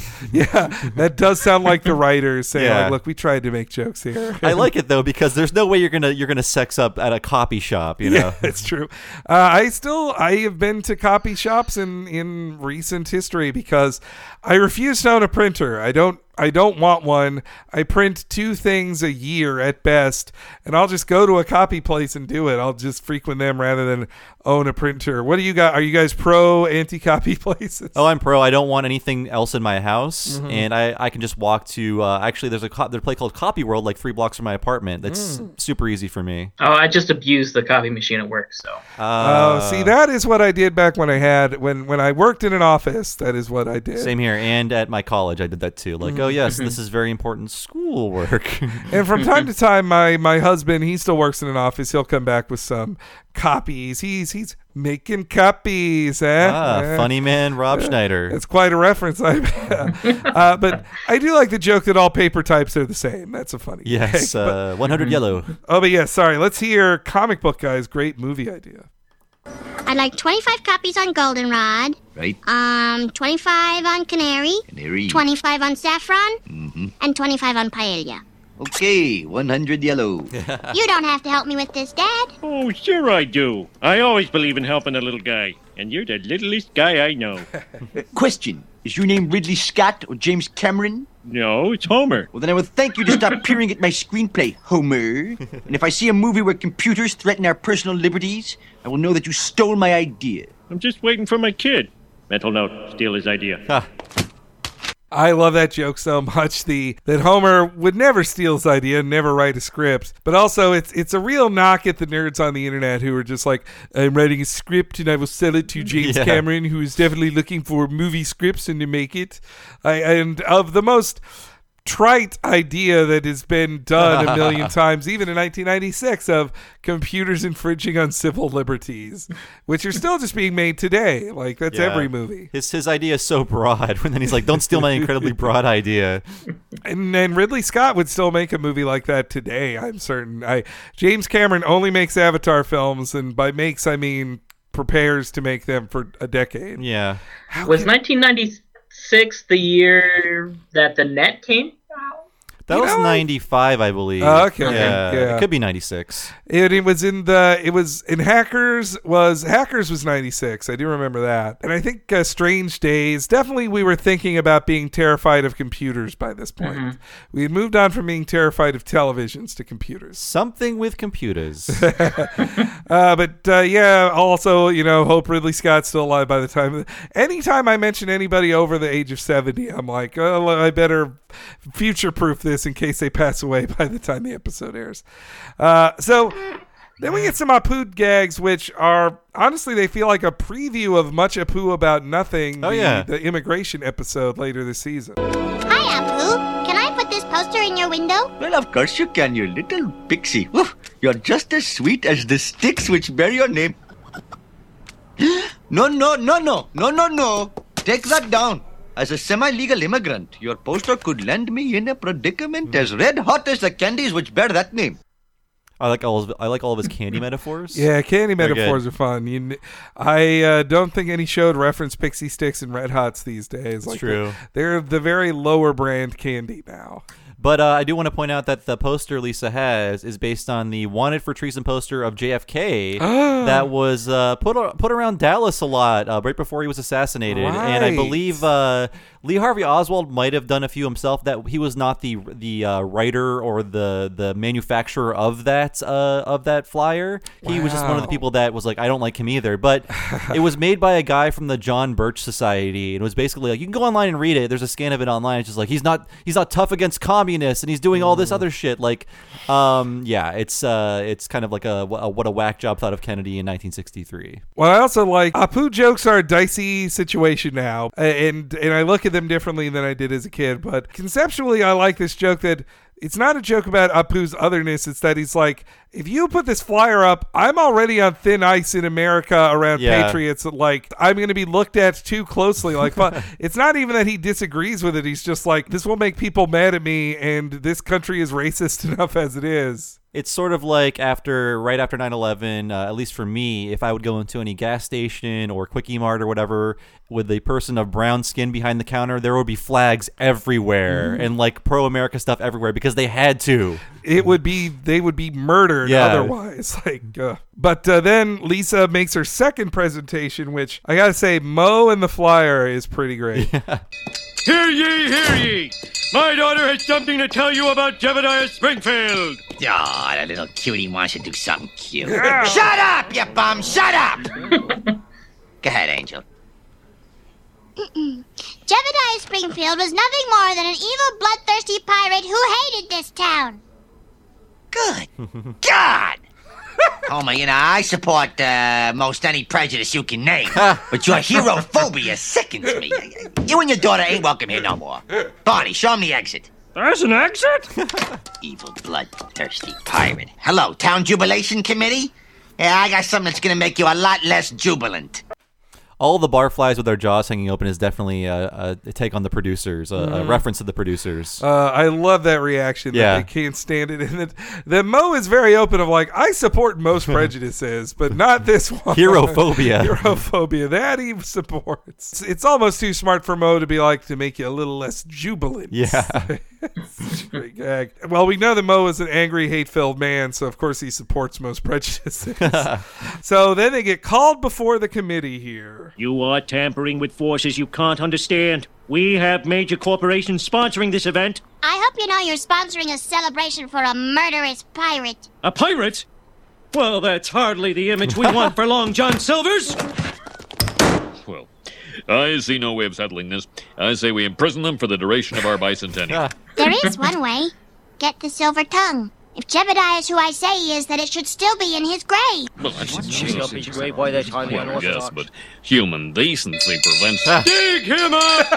Dig up that corpse! If you really love Jebediah Springfield, you'll haul his bones out of the ground to prove my daughter wrong. Dig up his grave! Pull out his tongue! Can't we have one meeting that doesn't end with us digging up a corpse? It's even better knowing now that they dug up Taylor and Yeah, uh, peeled true. back his corpse and looked for looked for poison. But that was a that was a University of Florida uh, professor. and Yeah. This is just someone with a bell demanding it. They just give up because he's screaming that much, like, dig up his corpse! That bell's very influential. And I have to say, for the story, Hollis needs to be in the Historical Society, but I feel like he should be on the Jubilation Committee planning all of this. He seems to be like the biggest like source of information about the town in the town. Well, here's a no prize guess for me. That he is he has done it for so many years that he either hit term restrictions or he's like, I'll let somebody else do it this time. I, I'll give it up to Skinner. Skinner really wants it. I'll I'll just do this. Or I like that, but or maybe he thinks that this will bring a ton of people into the museum, and he wants to be there to reap the. Uh, well, he's not getting paid for this, I guess, but uh, Oh. The reap- attention. Yeah, reap the attention. Though I gotta say, when Lisa shows up, she's the only one there.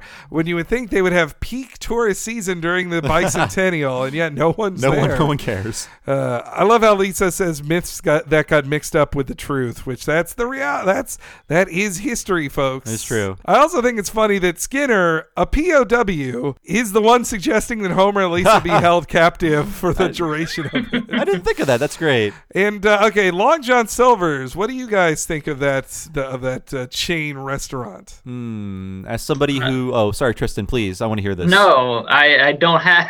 I try not to think of it. It was it was someplace that I always saw on TV, and I always kind of wanted to go to, but there was like none in my town or none nearby. It's kind of like Sonic. I always see Sonic commercials, but there's not any Sonics for 200 miles in my location. I'd go to Sonic before Long John Silver's. I'd say that. I, I prefer it. My grandma, when she was alive, uh, she was from Rhode Island. She moved to Ohio like in the 60s. And yes, she had an accent like Peter Griffin. It was amazing. but she would take me to a lot of seafood restaurants because she missed eating seafood a lot. So we we would go there, and also the lesser known Long John Silver's Arthur Treacher's, based after the uh, it's the name of a famous British actor from like the 30s, Arthur oh wow! Treacher. oh, so that makes it more accurate as a fish and chip shop. Yes, yes. see. Uh, but I think I think Arthur Treacher's could be better. I mean, it's both tr- they're both trash food, but Mhm. uh, but at Long John Silver's you get to ring a fucking bell if your service is good on the way out. Oh wow! I And never rang that bell. I also liked as a kid how their uh, their restaurants were designed to look like ships. Like you'd walk in on like planks and stuff like that. It was pretty Mhm. neat. But I've was not been to one in a while. There's, you know, Bob, we could go there today if you want. There's, there's one just a 40 minute uh, ride away. Dare I? Wait, where is this? Uh, it's in near El Cerrito. It's Okay. uh, El Cerrito Richmond borders. Oh, Uh, that could be uh, like the eighteen thousand dollar tier. Yeah, a trip to Long John Silver's. Uh, I was never the biggest fan of Long John Silver. It is like uh, it's in case you've never been there, folks. It is basically a fish and chip shop. So fried fish with with French fries. So double fried. You get everything fried. you get a plate of brown. Well, that's really what it's about, and that's I actually it's not a thing west of the Mississippi, I think, but Captain D's. Oh no, never heard. of I it. Uh-huh. preferred it. Like it was there. I looked at it now. Like there's a hundred locations in Georgia. There's 71 locations in Alabama. But the farther you get from the coastal South, the fewer Captain D's there are. Until eventually there's none past Illinois. But Captain D, I liked their version of fried dough better. But that's the secret of all of those. It's just like, well, you're barely even eating the fish. it's just a pile of like fried bits among your fish. Like you get the bits with the fish. All I know is that I I, love the bits. The bits, The are bits, good. the bits. All I know is I ate hush puppies for about a decade before even questioning what they were. I'm like, I don't know if this is meat or something else, but they're good. It's some cornmeal. Yeah, Some I mean, I did learn that later, but when I was a kid, I'm just like, I'll just eat these. They're they're the cousin of Johnny Cakes, and uh, so we head to the graveyard. Adelaide Stevenson is forgotten. It's funny. There's like an eternal flame on his grave when no one cares about Adlai Stevenson. Yes. He's, he's no JFK. He was just the vice president to Grover Cleveland, and then he lost the nomination to Williams Jennings Bryan, who Hmm. never won the presidency. As I guess we obviously we know that he never, but he ran for president uh, under the Democrats like twice. I believe Williams Jennings Bryan is also the Scopes monkey trial guy. I believe. Boy, you know, maybe we should look this up. Edit this out because we could be wrong. Okay. But anyway, but if I'm not, but if I'm not wrong, then I'll keep it in. It's also perfect that Willie is the grave digger too. Oh yeah, he's back being Gravedigger Willie, as in mm-hmm. from season three's Treehouse of oh Horror two, right? Seems like he just does both at the same time for the school and the graves. And when they pull him out, I have to say, when you know the the reveal later, Hurlbut is very fast, and I guess they could only really hide it in a commercial break, so you could see the time. You don't see him obviously grabbing out the tongue. It is a very uh the it didn't go off the cockadoodie cliff or whatever Yes, moment. yes, the cockadoodie cliff. And by the way, William Jennings Bryan did represent the prosecution in the Aha! uh, Scopes Monkey trial. Boom! He was the bad guy, or I guess he was he was on the side of Jesus. I won't. I, let's not let's not pick sides. I do want to say that shot of them uh, i- is pretty. uh, You know, I like the atmospheric, the the smoke rising up and looking directly at their faces, but it is kind of like one of those cursed Simpsons images with like several characters all at once looking dead-eyed at the camera, and some of them look okay, but like uh, uh Hurlbut in particular, he's up on the top right, and he's just got like this kind of like weird like melty face, like one eye is off, kind of like drifting into his sideburns a little bit. Yeah, it's very cursed. Front-facing Simpsons are all cursed. It's true, but uh, the scene is like is done so well in terms of animation in that whenever they do like a, shadow layer, especially at this time, it's a lot of extra work in terms of just the physical production of the show. So they use it sparingly. When they use it, it's used very well. Uh, but yes, the coffin is open, and it's up to Wiggum to dig around. Jebediah Springfield has been replaced with a skeleton. No, that's the skeleton of Jebediah. Gotcha, gotcha. Okay, uh, well, let's start looking for that silver tongue. Don't forget to look in his shoes. When I lose something, sometimes it turns up in my shoes. Actually, if it's anywhere, it would be lodged in the sinus. All right, here goes. Forgive us, Jebediah, we mean no disrespect. Well, that settles that. There is no silver tongue. Is there, Bonesy? Well, I wish, Chief. With that kind of dough, I could buy me some eyeballs. Ha ha ha! Well, that's the spirit, Bonesy. Why don't you sing a song for the nice people? All right. Camptown ladies, sing this song. Do da, do da. Camptown racist farmers. That's great. Uh, I mean, we don't see the animation here, but I love how into it everyone is, and I I love like Mayor uh, Quimby like leaning in with a big dopey grin on his face, like, "Yeah, I love it." so that's it's just so amazing that they are disturbing the corpse of their George Washington. Yeah. And yet, first off, Wiggum doesn't realize how horrible it is to rip the head off of him. And then second, no one is offended by it. He's he's doing a bad ventriloquist act with the head of the city's founder, and they're all just like Oh, you want to sing us a song? Yeah, they're all just loving it. No one thinks it's, and just the way he's acting with Bones, they're like, rockabye me schmeibles. He's a natural showman, that Wiggum. the, he, well, I mean, he wants an excuse to wear makeup. That's That is true. way- Finally. Uh, but that Wiggum and Bonesy were not for cromulent being, I think, the line of the Yeah. episode. Wiggum and Bonesy is my other line of the episode. It's great how that, that just really takes over the scene. One thing I Uh. noticed upon this viewing, though, is that uh, for as important as Jebediah Springfield is, he gets he gets a regular schmegular grave. It's not even like a fancy Mm. grave or a tomb. It's just like amongst everybody, just a normal headstone. That's true. Yeah. It's it's they the Springfield Historical Society. If they're gonna put him back in the ground, they should at least pay for like a mausoleum or Yeah, something there. for sure. So seemingly Lisa is wrong, and it comes with a price. Hear ye, hear ye. Everybody makes mistakes. Let's go home. Not so fast, Simpson. This foul business was all your fault. By the power vested in me, I hereby strip you of your ceremonial bell. No! No! And try corner hat. You will have the hat cleaned and then return it. He's got a filthy scalp, that Homer Simpson. hmm Well, without his hair covering it, it's just his stinky skin on the top of his head. I Uh, do like the subversion though in this episode in that Homer does not need to be convinced by Lisa; he's convinced uh, immediately, and then Lisa seemingly seems to be the one who is wrong, and Yeah. Homer is disappointed in that. I also love his hear ye, hear ye. We all make mistakes. That's Yeah. just all he tries to end it right there. And I love I love the uh, foley in the next scene where Homer is sadly like rocking an alarm clock back and forth. It's like someone just went out and bought one, and they did that up to a mic, like Yeah. like knocking it back click, and forth. Click, yeah, click, click. If you try to make it alarm yourself and you're not moving your arms quickly, that's just what the ringer will do on its own. It's, uh, it's just well observed. It's beautiful, and I loved Homer's sadness. It uh, it, remi- it was a quieter version of his sadness of like.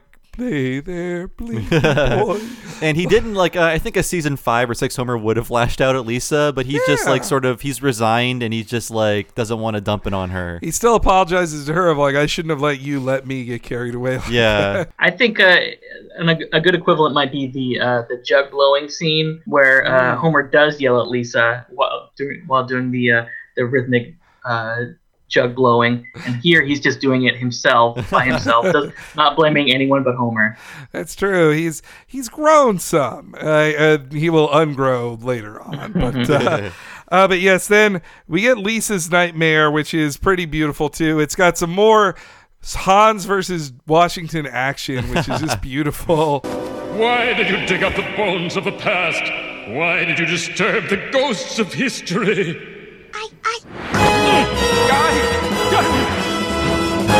General Washington? You did some good work exposing Jebediah, Lisa. Don't stop now. There's just one piece left in the puzzle. But I've caused so much trouble already, General Washington. I can't go on. We had quitters in the Revolution, too. We called them Kentuckians. well, I'll just have to find another little girl to be president. What's your friend Janie's number? No, not Janie. She'll pack the Supreme Court with boys. oh, let me help you, George Washington. I still want to help you. I want to help you, George Washington. Even your dreams are square. Le- Lisa is only given a friend for the benefit of a joke. Yes. Like Janie's only there. It's like we need somebody else with Lisa or somebody who's Lisa adjacent to mention. It's more like Lisa has no friends. Yeah. most days. Uh, Lisa is such a square that she calls uh, George Washington General, General, Washington yeah. because it's more period accurate to that time frame of George Washington rather than president. Yeah, I guess for 1781 he wasn't yet president. What's kind of cool though is he comes in through the window just like uh, Hans does in the uh, historical flashback. So they both come in through windows, but uh, Washington opens. He doesn't break through it. That's true. He, he's more he's he's more uh, respectful, but also for my research, I don't exactly get the joke on Kentuckians unless it's just a humorous non sequitur. So Kentucky, it was a commonwealth of Virginia during the uh, Revolutionary War. Not a lot of people lived there until around the war, and they all moved. Uh, they got more settlers there during the battles, and it became a state around the time Springfield was founded, actually, 1792. Huh. And it's the 15th state Kentucky is. So I'm not sure why they would call them Kentuckians. Again, it could just be an non sequitur. But if there's any big history nerds out there, could tell us. I, I'm dying to know. I like to think that he just has a, a weird grudge against Kentucky that's not explained. It's true. Yeah. Well, I guess he was a Virginian, so maybe he was mad at the people who went south of the border to to Kentucky. Uh, and also a fear of packing the Supreme Court With is boys. Yes, in general, that, that was that was the charge that. Uh, well, it's not the charge. It is what FDR tried to do. FDR tried to make there be four more Supreme Court justices. So All right. uh, so he could or three, I forget, definitely more. Just so he's like, well, I can get more shit done if the Supreme Court would stop saying it's unconstitutional. But really, how many uh, justices do you appoint in in one term? I mean, our current president looks like he might get lucky and get like three. Mm, it's true. Not to Yeah, get that is the big fear of mine. If, if the current president packs the uh, Supreme Court with boys. yes, yeah. His his choice in boys, I don't think would be particularly good. I don't think he'd pick a good woman either. I think whoever he would want is, no matter what gender, not great. but this is just one of our shortest clips ever. But I just love this little line here. Can you open my milk, Mommy? I'm not Mommy Ralph. I'm Miss Hoover. It's not there for any reason. It's just like a Mm-hmm. Mhm. very observational little kid thing. I'm sure it's happened in your class at some point, like Mhm. growing up. Somebody calls the teacher mommy. I fear I might have done that even myself at one time, or at the very least, I laughed at other kids saying calling them uh, her mommy. The teacher. There was on more than one occasion I was in a class and uh, one of the students was the child of the teacher, which you think they would switch that around, but they they didn't. And there was definitely a, a, a mommy or daddy at one point. And even though it was accurate, it was no less hilarious to uh, little child. You know, I didn't have a class that- uh, when I had classes. I with a teacher. Her student was in the school, but they were not in my class. So the but one day he got bullied, and then the, Aw. our, then the teacher was very mad the next day, just like, "How could you? How could you children do this?" Like, which My- I felt she was right to be angry, but also you're you're not helping your kid with the, the with the cruel students in this class. My my favorite observational thing about little boys is actually from South Park, and that how Butters will pull his pants and underwear down all the way to use the urinal, and there was always one kid that did that, and, and I was like, well, uh, yeah, I guess that's just you know the most common sense way to pee, but we gotta we gotta use our flies here, gentlemen. It's how you were taught by your parents, Yeah. and it just you never grew up to learn a better way. It's a, The, yeah, the slightly less weird kids would go into the toilet stall and pull their pants down to pee. There. yeah. If you had to do that, you at least knew like I don't need to show everybody my butt. I can do this privately in this room, Mhm. even if I want to pull pull them down that way. After this point, the episode basically becomes an episode of Murder She Wrote, Yeah. which I really like. Murder She or any or Columbo or There's any like of a those type there there's a parlor scene even at the end of this. Yeah. No, I mean her grilling, her grilling of Hurlbutt is is very much uh, Angela Lansbury here. What are you doing here? I was right about Jebediah, and now I can prove it. Oh, please, not that claptrap again. Haven't you hurt Jebediah enough with your childish tales of pirate ships and fisticuffs and a silver hmm. tongue that can't be found? That's because you stole it. That's a lie. I'm an antiquarian, damn it. It's my job to seek out the truth. But when you found the truth, you couldn't take it. You couldn't stand that you devoted your life to a fraud, so you covered it up. Didn't you? Didn't you? No, that that's preposterous. I mean, I, I couldn't. You you can't. Stop it! Where's the silver tongue? I like how they didn't put jokes into that scene. The Yeah. uh, the tension is played for just played straight. There's no gag to it. It's just like spill it! Like and he's and Donald Sutherland is doing a great job acting Yeah. uh, under the pressure. And then especially the the animation on the wiggling mustache it just I like love it so much. uh, it's, it's beautiful right? And that his eyes like flit away and just give it away where he's been hiding the tongue in plain sight. I guess that's also when he says I'm an antiquarian damn it that's all you need to know of like well why didn't he just destroy it? He couldn't. It's history. He can't Yeah. destroy history but he just has to hide it. To have an he actual seem content to leave the uh, scrap of paper in the trash. He had two chances to get rid of that that scrap of paper, at least hide it or move it somewhere. Yeah. when Lisa put back the Fife, and then when then it was still in the trash can. He was cleaning up, sweeping dust under that that uh, model lady. He could have taken care of that at any time, but he did. It's true. I, I think Hmm. he didn't want to get rid of that either. It was like a relic of Jebediah. Even if he was a fraud, it's like I believed in this man. This is something that he personally wrote, so I, I guess it's still meaningful to him. Well, it is funny to see him sweeping dirt underneath something, both metaphorically and literally. I huh? I just got that. Yep, same. I just got it. uh, so it's a great plot plot point that it was written on the portrait tear, which that's not why that painting isn't unfinished because somebody tore off a piece of it, but it's a great little Yeah. addition to history. I, I, love. I like how they built that mythology and, and hopefully uh, made a bunch of kids think the wrong thing. uh, so here, here's Hurlbut's confession. I thought no one would ever find it. When I pried open the coffin, it was there. That shiny tongue sticking out of his mouth, razzing my entire career, my my life. Before the dust could settle, I pocketed it. But I thought I had you fooled. You did, until I realized that Jebediah's confession was saying more than he meant it to. How else could he have gotten this? Sprungfeld must have taken it with him when he ran off after the fight. Exactly. This celebration was a sham. And it's all my fault. We've got to get the word out to every man, woman, and child in town. The, even the music underneath it is like this is the scene in a police or detective movie where the guy's like, "But how? Oh, this is how I did it. But how did you know?" it's it's beautiful. It's great, yeah. And uh, that it was hiding in plain sight in a diorama. Though when you see it there, you see like four screws on there. It's like, so was it screwed into the back of uh, Hans Sprungfeld's neck? Like. Obviously, yes. A silver tongue wouldn't literally work in someone's mouth because your tongue has to move to make sounds, and a silver tongue couldn't do that. That's true. I mean, I think it was probably just attached to the stump in some way. If you look at that little diagram, it looks like it screws on to whatever like Oh, was what was remaining left? of his tongue. Okay. It looks like it goes onto the molars, just like right onto the Yeah. yeah. okay. That that drawing, if you look at the drawing that they show in Lisa's book or whatever, um, I forget where it shows up, but it's a very detailed drawing of how that would actually work in your mouth. Oh, okay. Yeah. It's Ah, like it's like an etching or something. It's very well done.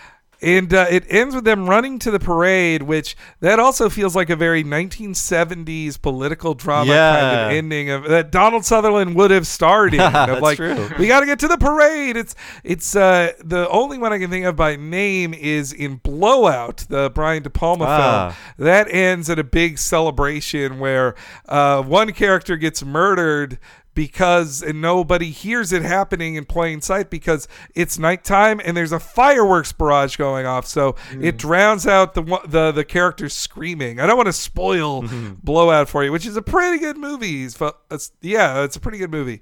It's a adaptation of blow up but uh, blowout stars john travolta John Lithgow, Dennis, and Dennis Franz, a young Dennis Franz Old who looks as old. himself. Yeah, it's Sipowicz, but he looks as old as he does in 1996 in in this 1979 movie. We get to Lisa's uh, speech, and we also get confirmed that never forget this: Quimby considered killing Lisa, a, a political assassination of Lisa Simpson's. Quimby considered this. Stop! Stop everything! Stop the parade! What? what's going on here? This is highly unorthodox. This is Lisa Simpson. She's discovered something very important about Jebediah Springfield that you need to hear. People of Springfield, I, um, I don't know quite how to say this. Don't be shy, little girl. Think of Jebediah, and the words will come. I did a lot of research on Jebediah Springfield, and I think I can pick her off. Wait, let's see what she has to say. She sees all the people in the audience, Jebediah Springfield was. flags everywhere. Jebediah was. uh, veterans.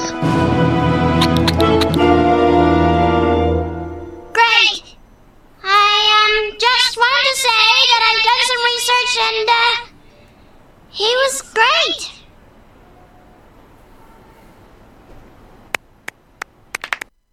So to use the uh, the common parlance of our times, Lisa had a reverse facts don't care about your feelings moment, where she's like, "Oh, these facts would hurt feelings. I'm going to keep them to myself." Well, I guess let's dig into that. The ethical question of what what Lisa did. Like, uh, well, Tristan, you brought it up first, so why did you? Well, what what are your feelings on this now and at the time of the episode airing? I kind of compare it to uh, like I compare it to two things. One is the very easy comparison that I, I thought about this episode while watching before I knew about uh, Taylor was Christopher Columbus, who you know we still celebrate him.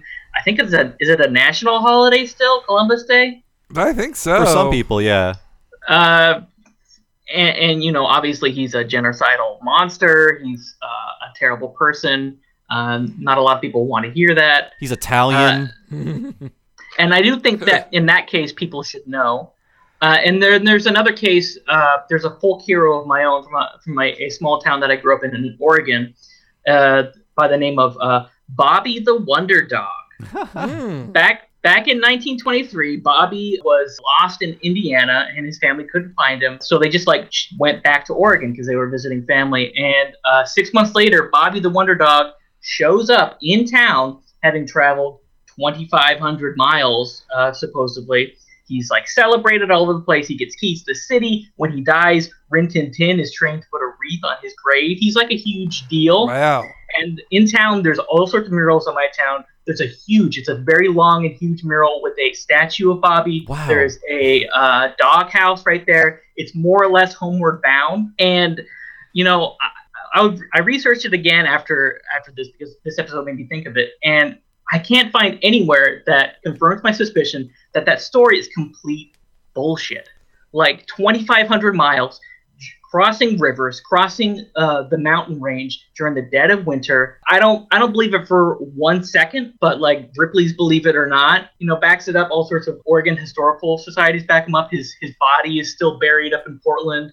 People want to exhume his body and bring him back to the small town. Oh my god! Um, funnily enough, because it's such a point of pride. In that case, in Bobby's case, I don't think it's worth raising a stink. And in Christopher Columbus's case, I would say certainly. Yeah. In Jebediah Springfield, I, I don't feel like I got a good enough idea of how bad a person he was. Was he a genocidal maniac? I just he's a pirate. I guess he tried to murder someone. All I all I saw was him getting in a fight with George Washington. Yeah, I totally agree with you in that uh, they make uh, Jebediah sort of a cartoonishly villainous man. It wasn't like the episode could have been like, oh, this guy had like a child slavery ring or did other very, very bad things, but he's just like a thief and a crook. The worst Lisa finds in her research on him is that he was a gross grog house fighting guy who who just tried to rob uh, Washington and I guess would have killed him in a scuffle, but wasn't like a potential assassin. He Yeah. just was a failed uh, thief, and it was more that he hated the town. When it's like, no, this man loved the town, and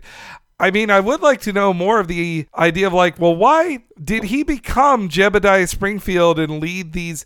How did Hans Sprungfeld decide to lead a bunch of settlers to Springfield from Maryland? Was it part of his plan to escape Maryland, where he was on the run as Hans Sprungfeld and Could have been. Oh, I, move to I smell whatever another sequel episode. uh, I'm pitching it right now to Dan Greaney, man. He should do it.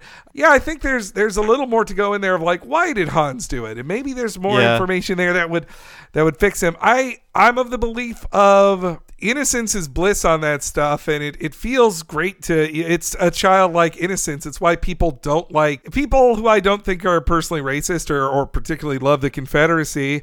They're like, but my school or my flag was always this flag or this in where I my town is that's where this Confederate monument was or that's it's just part of what grew up and I didn't want to think about it that much so I didn't And Yeah. you're just upsetting you're upsetting someone's reality which I could get why people have a negative reaction to it there are certainly people who defend those types of monuments and history for evil purposes not just wanting innocence but either way I think it's like I I feel America or ourselves society would be in a better place if you accept the negative things that happened in the past there's there's actually a really good documentary on kind of this subject too uh, called Happy Valley which is a 2014 documentary on the Penn State uh, Oh, scandals. boy, I wanna see this now. It's it's really great. It's it's not just about. So if you know anything about the Penn State stuff.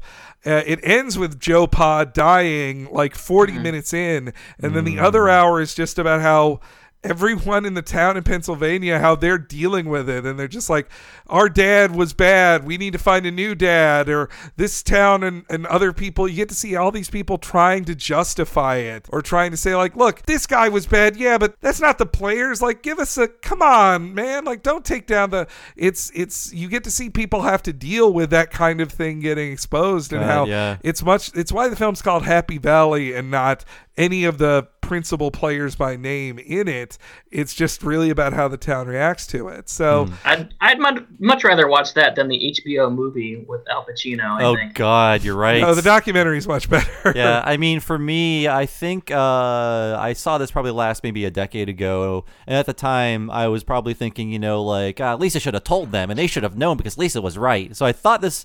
I, I love this episode, but I felt like the ending was kind of a cop out. Now that I've mellowed out a lot, I'm like, no, I, I agree with the episode's take on things. Like ultimately, uh, Hans, what they showed of him, it, it was not bad enough for everyone to need to know and have their fun ruined. In fact, like Lisa reminds me of a modern figure that likes to ruin fun, Neil deGrasse Tyson, where it's like this this announcement could have been her Neil deGrasse Tyson tweet. I mean, the most recent insufferable thing I've seen him tweet was, uh, "People say save the Earth, but actually the Earth is gonna gonna be just fine after we're gone." Like you know, you know what we meant, Neil. You know what we You meant. all know what it means. Like we get it. yeah, it's a please. yeah. I mean, I remember when he was the cool scientist. Now he's just like the. Actually, I have to correct you on this. No, I, I I do believe that Lisa would have been better off tweeting this information or like putting it in a newspaper or or doing something else other than standing in front of uh, Springfield's largest mob in a town no, prone to uh, breaking out into riots. That's true. Uh, Yeah. It's not exactly the time or place for that kind of thing, I guess.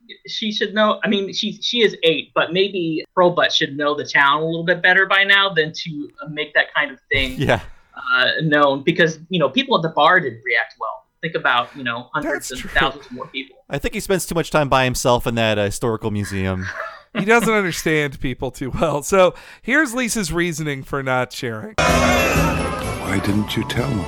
Because the myth of Jebediah has value too. It's brought out the best in everyone in this town. Regardless of who said it, a noble spirit embiggens the smallest man.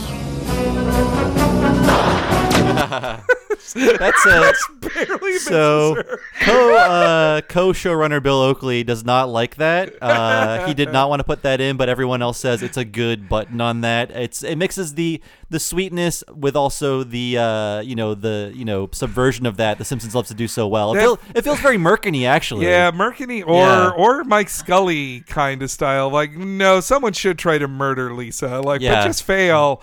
It's. I'm glad. I'm glad Oakley let it through. Even after she's already she's already decided not to go public with the information, they they, they were like, let's get her just to be sure.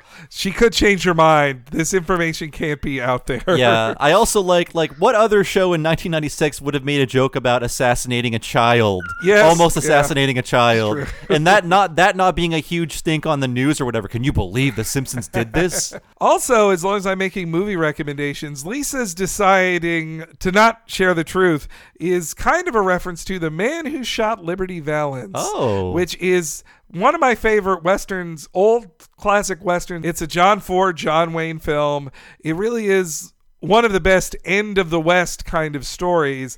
It's uh, not just John Wayne, but also Lee Marvin and uh, Jimmy Stewart. And Jimmy Stewart's really the star of it. So it is about Jimmy Stewart is a man who was a representative from this Western town, then became a senator, and is on his way to maybe being vice president, and from there, president. But he became famous in the town for being the man who shot Liberty Valance, who was the bad guy in town. But he comes to town when the character played by John Wayne has just passed away.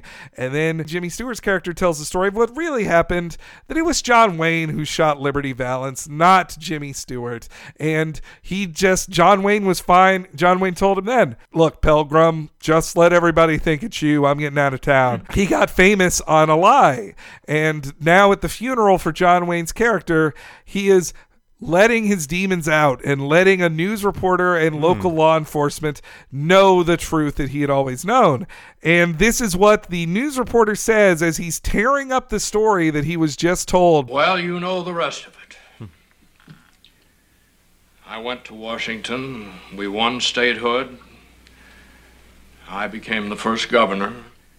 Three terms as governor, two terms in the Senate, ambassador to the court of St. James,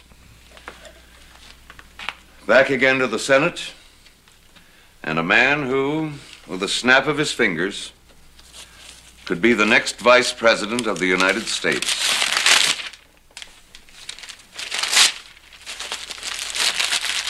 Well, you're not going to use the story, Mr. Scott? No, sir.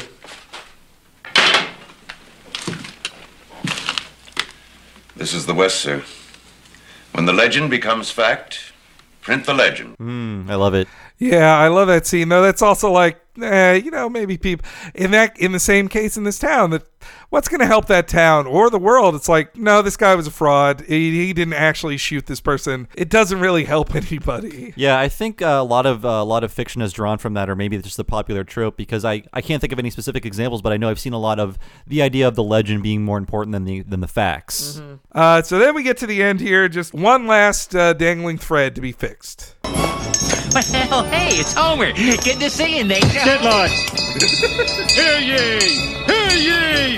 Hear ye! He is not the official town crier. Police, do something! Well, I'd like to, ma'am, but he's too damn good. Let him march, boys. Let the man march. And that is an Animal House reference, which I didn't know. No, me neither. I don't Yeah. particularly care for I, Animal House. I don't either, but I love I love the animation on the scene where it is Flanders marching with everyone behind him, and the crowd moving by, and it's like a dead on shot of him. It's so well done. Like, Mhm. way to go! Uh, it's Mike Anderson, right? Yeah, yeah, Mike Mike B. Anderson. He really was showing off in his first show. In fact, he said on the commentary he wanted to make the biggest Simpsons crowd ever for his first role as director, and I think at that ambitious. point it might be the biggest crowd ever. Uh, yeah, I think so. Some interesting details in that parade. I I noticed be, right behind Flanders is what looks to be a young Troy McClure. Yeah. That model. And uh, also some some other weird show people showing up in the crowd. Right behind Wiggum when he says "Let the man march," it's it's Artie Ziff. Oh, wow. I'll have to go oh, back to that. That's right. So it's the last line of the episode, and then well, there's like a Chinese dragon that's also a bison, which I thought was very strange. Ah, that's great. That's a very good joke. Yeah. I love that joke, and that's. I do wonder if eventually Hans and Jeb's uh, similarity will be discovered by someone else. I, I feel like it's only a matter of time. Really, it's the, the, the as more research is available. Like I would think by by 20 by 2009 like some cracked article would just have figured it out like hey look at these two pictures isn't this the same guy also uh, another episode another cartoon that's similar to this episode is gravity falls In the- Oh. in the first season, there's an episode called Irrational Treasure, which involves time travel and finding out a secret about the town, which uh, Gravity Falls is set in Tristan's uh, Oregon as well. Oh, yeah. And uh, in it, Dipper finds out that the man who founded the city is a lie and it was a different guy. And and they get to the ending where they're like, no, it's not worth it. Don't tell his descendants, even if they're jerks, that he's a fraud. And Josh Weinstein worked on that show, right? Yes. Oh yeah. my God. Though that was what seemed to be the moral they were coming to, and then Dipper, the main character of the show, goes, "Hey, you know what? Your family's a fraud. Deal with it." Ah. and then he says, "You know what? What's underrated? Revenge." I need to watch Gravity Falls. I have access to all of it. So. It could be a what a cartoon Yes, someday. I I could want see it it, to be. happening. Well, then we end. This episode will end with the song that ends this episode. Yes, uh, the Ballad of Jebediah Springfield. Imagine an era in which credits were shown and someone writes an original song for those credits with a new singer. It's beautiful. It's yeah. good. And it's uh, written by Jeff Martin of uh, he's a Simpsons OG who wrote many of the classic songs in Yeah. the uh, first three, four seasons. I guess his biggest claim to fame on song would be the uh, Streetcar musical. He You're wrote right. all of that. Yeah, way to go, Jeff Martin. This episode, though, I want to say really great. I still, it's still one of my favorites. It's way up there. I like, I like how it dips into lore, which is a big uh, Oakley and Weinstein thing. They're all Mhm. about exploring Simpsons lore, especially in these years where other other showrunners weren't, really weren't doing that that often. But I also like the very sweet Homer story. I love Hollis. I love the mystery. It's a very well. It's like what everything the Simpsons does well in one package. I think. Yeah, I agree. It's it's very well rounded. Um, Donald Sutherland is so great. His character design, his character, that part of uh, Springfield, the very lonely little museum. Uh, yeah, and it's just good. It's one of those episodes that uh, is so versatile that you can look at it different ways at different points in your life, which is where I think that Simpsons really thrives. I, I agree. It's a great episode that also is a conversation starter as well. It, Yeah. It, it has an interesting moral dilemma that's not there's no real black and white to it. And it and it's based on great stuff you pull out of reality too. And it's kind of always going to be it's a timeless kind of story too. I like that, and uh, well animated, and also Donald Sutherland. I think is one of my favorite guest voices they've ever had. On Oh, yeah. show. he's so good as Hurlbut. So one last thing about Donald Sutherland, who will live to the age of a thousand. Yes. He will not die soon. So I want to say that on the commentary, I learned that uh, Bill Oakley, he said this is one of three people he didn't direct because he was too much of a wimp. So not that Donald Sutherland was mean, but he was Donald Sutherland, Mm. and he knows what he's doing. So he was undirected, basically. Mm. Uh, so was Lawrence Tierney and also Kirk Douglas. So Yeah. uh, Kirk, uh, Kirk Douglas and Lawrence Tierney for different reasons. I I also thought uh, I had assumed he'd won an Oscar at some point, Donald Sutherland, but no. what? Technically, yes, he got an honorary as- Oscar in 2017, which that is a kiss of death if ever there is one in the Yeah. entertainment Oh, industry. yeah. So I'm I'm extra worried about it knowing that, but no, he's going to live to 100, 110 Yes. even. Prove us wrong, What? Donald. One more thing about Donald Sutherland, he did play a character named Homer Simpson in 1975, I want to say, The Day of the Locust. Oh yes. Wow. Yeah. I think Matt Groening brought that up once or twice before, but I totally forgot about Wow. that. Yeah. God, I knew that was the name of a character in that book slash movie, but I didn't know he had played him. Wow, Wow. that's amazing. So uh, Tristan, we're gonna do our own plugs once we get off the air with you. So can you talk about where we can find you, what you're up to? Sure. Um, you can find me on Twitter, uh, Tristan A. Cooper. Um, you can also find me at dorkly.com, youtube.com slash dorkly. And we also just recently started the Dorkly podcast. Google that. Uh, we, where we, me, myself, our video producer, Tony Wilson, and Julia Lepetit, we all discuss our highs and lows of in pop culture, make it way, make way too many references to both Paddington and Rampage. So that sounds up your alley. Please come on by. Uh, no, I hardly endorse Dorkly. In fact, I wrote a few things for you guys uh, back in the day when I was freelancing. Oh, so man, I uh, gotta look those up. I'm way on time. board. Uh, 2013, I think I did maybe three or four articles, maybe two. I that was a that was a bad time in my life, but I liked writing for Dorkly. I'll tell you that much. yeah, it was a bit before my time, but that's interesting. I'll look those up for sure. yeah. So thanks so much, uh, Tristan. Hopefully, we can have you back sometime. Yeah, thanks. I would, I would love that. Thanks so much for having me. Thank you so much for joining us, folks, for this episode of Talking Simpsons. We loved having you as listeners, and I will tell you about all of the things that we do. So, this entire network of shows, including What a Cartoon, is funded by the Talking Simpsons Patreon. If you go to patreon.com slash Talking Simpsons and give up the $5 level, it will not only make you cooler, you will also get access to so many things, I'll go over a few of them here, and hopefully Henry will clean up anything I miss. So, at the $5 level, if you sign up today, you can get every episode of Talking Simpsons a week ahead of time and ad free. That's right. If you go sign up now, you can get next week's episode if you're listening on the free feed. That also is the same for What a Cartoon. You'll get every episode a week ahead of time and ad free. We also have tons and tons of bonus podcasts. If you sign up today and you've never have been a member, you will literally have like hundreds of podcasts to listen to that you haven't heard before, including all of Talking Critic, uh, most of Talking Futurama. We're doing the entire first season of Talking Futurama. You'll also have access to any miniseries we do after that. All of the interviews we've done, monthly community podcasts where we respond to your questions and comments. I don't know if I said it before, but interviews with Simpsons writers. And uh, what what have I missed, Henry? There's more, right? Well, there's also the entire first season of Talking Simpsons, Oh, that's right. which is only on the Patreon. It's not on the free feed, as well as the season wrap ups where we go through uh, important news and events that happened during each season for seasons two, three, four, five, and six. And also, we go through the deleted scenes, which we do in an audio version. Oh, but yeah. if you're at a premium level subscriber, that's $10 or more a month, you'll get access to the video version of that, not to mention other exclusive videos like me and Bob going through every Simpsons short from the Tracey Ullman years. We've done them all now. yes, and if I may may talk up some of our best interviews or our most recent ones. Dan Greaney talks about this episode a ton. Listen to it. Also, our most recent one, David Silverman, the like patriarch of Simpsons animation. He is the king of it. He's Like, one of the members of the Triforce. He is the yes, David Silverman. He's uh, whiz. Oh wait, no, courage. and he's so so friendly, so helpful. Like told us so many things I didn't know, especially about the very early days of the Simpsons. he does a good Homer too. And a good Homer, yeah. He's Yeah. tons of fun. You can listen to that and so many more things. You end up with hundreds and hundreds of hours of extra content for just five dollars a month. Come yeah. on. And as of this recording, we just passed our 2000th Patreon, uh, patron rather, and there are still more goals we want to hit, and more things we want to unlock. So if you're on the fence, you donating could make us do more work. And We want to do more work. we love podcasting. If it wasn't clear by now, so yes, thank you so much for listening. I've been your host Bob Mackey. Find me on Twitter as Bob Servo, and hey, listen to my other podcast, Retronauts. Go to retronauts.com and look for Retronauts in your podcast machine. It's a classic gaming podcast. Every week and occasionally with bonus episodes on Friday, we cover everything to do with classic gaming, including up to like the PlayStation 2 era. So if you've ever played a video game, we've talked about something you like, probably Henry. and I'm at H E N E R E Y G on Twitter, and you can find tweets from me there, where I will also share details on these episodes coming up, as well as when we do new interviews, tease upcoming interviews, and also tweet about our What a Cartoon series, where we go through a different cartoon in a series once a week in the same wonderful Talking Simpsons style. Thank you so much for joining us. We'll see you next week for Homer the Smithers. See you then. It's that team up Jebediah Springfield.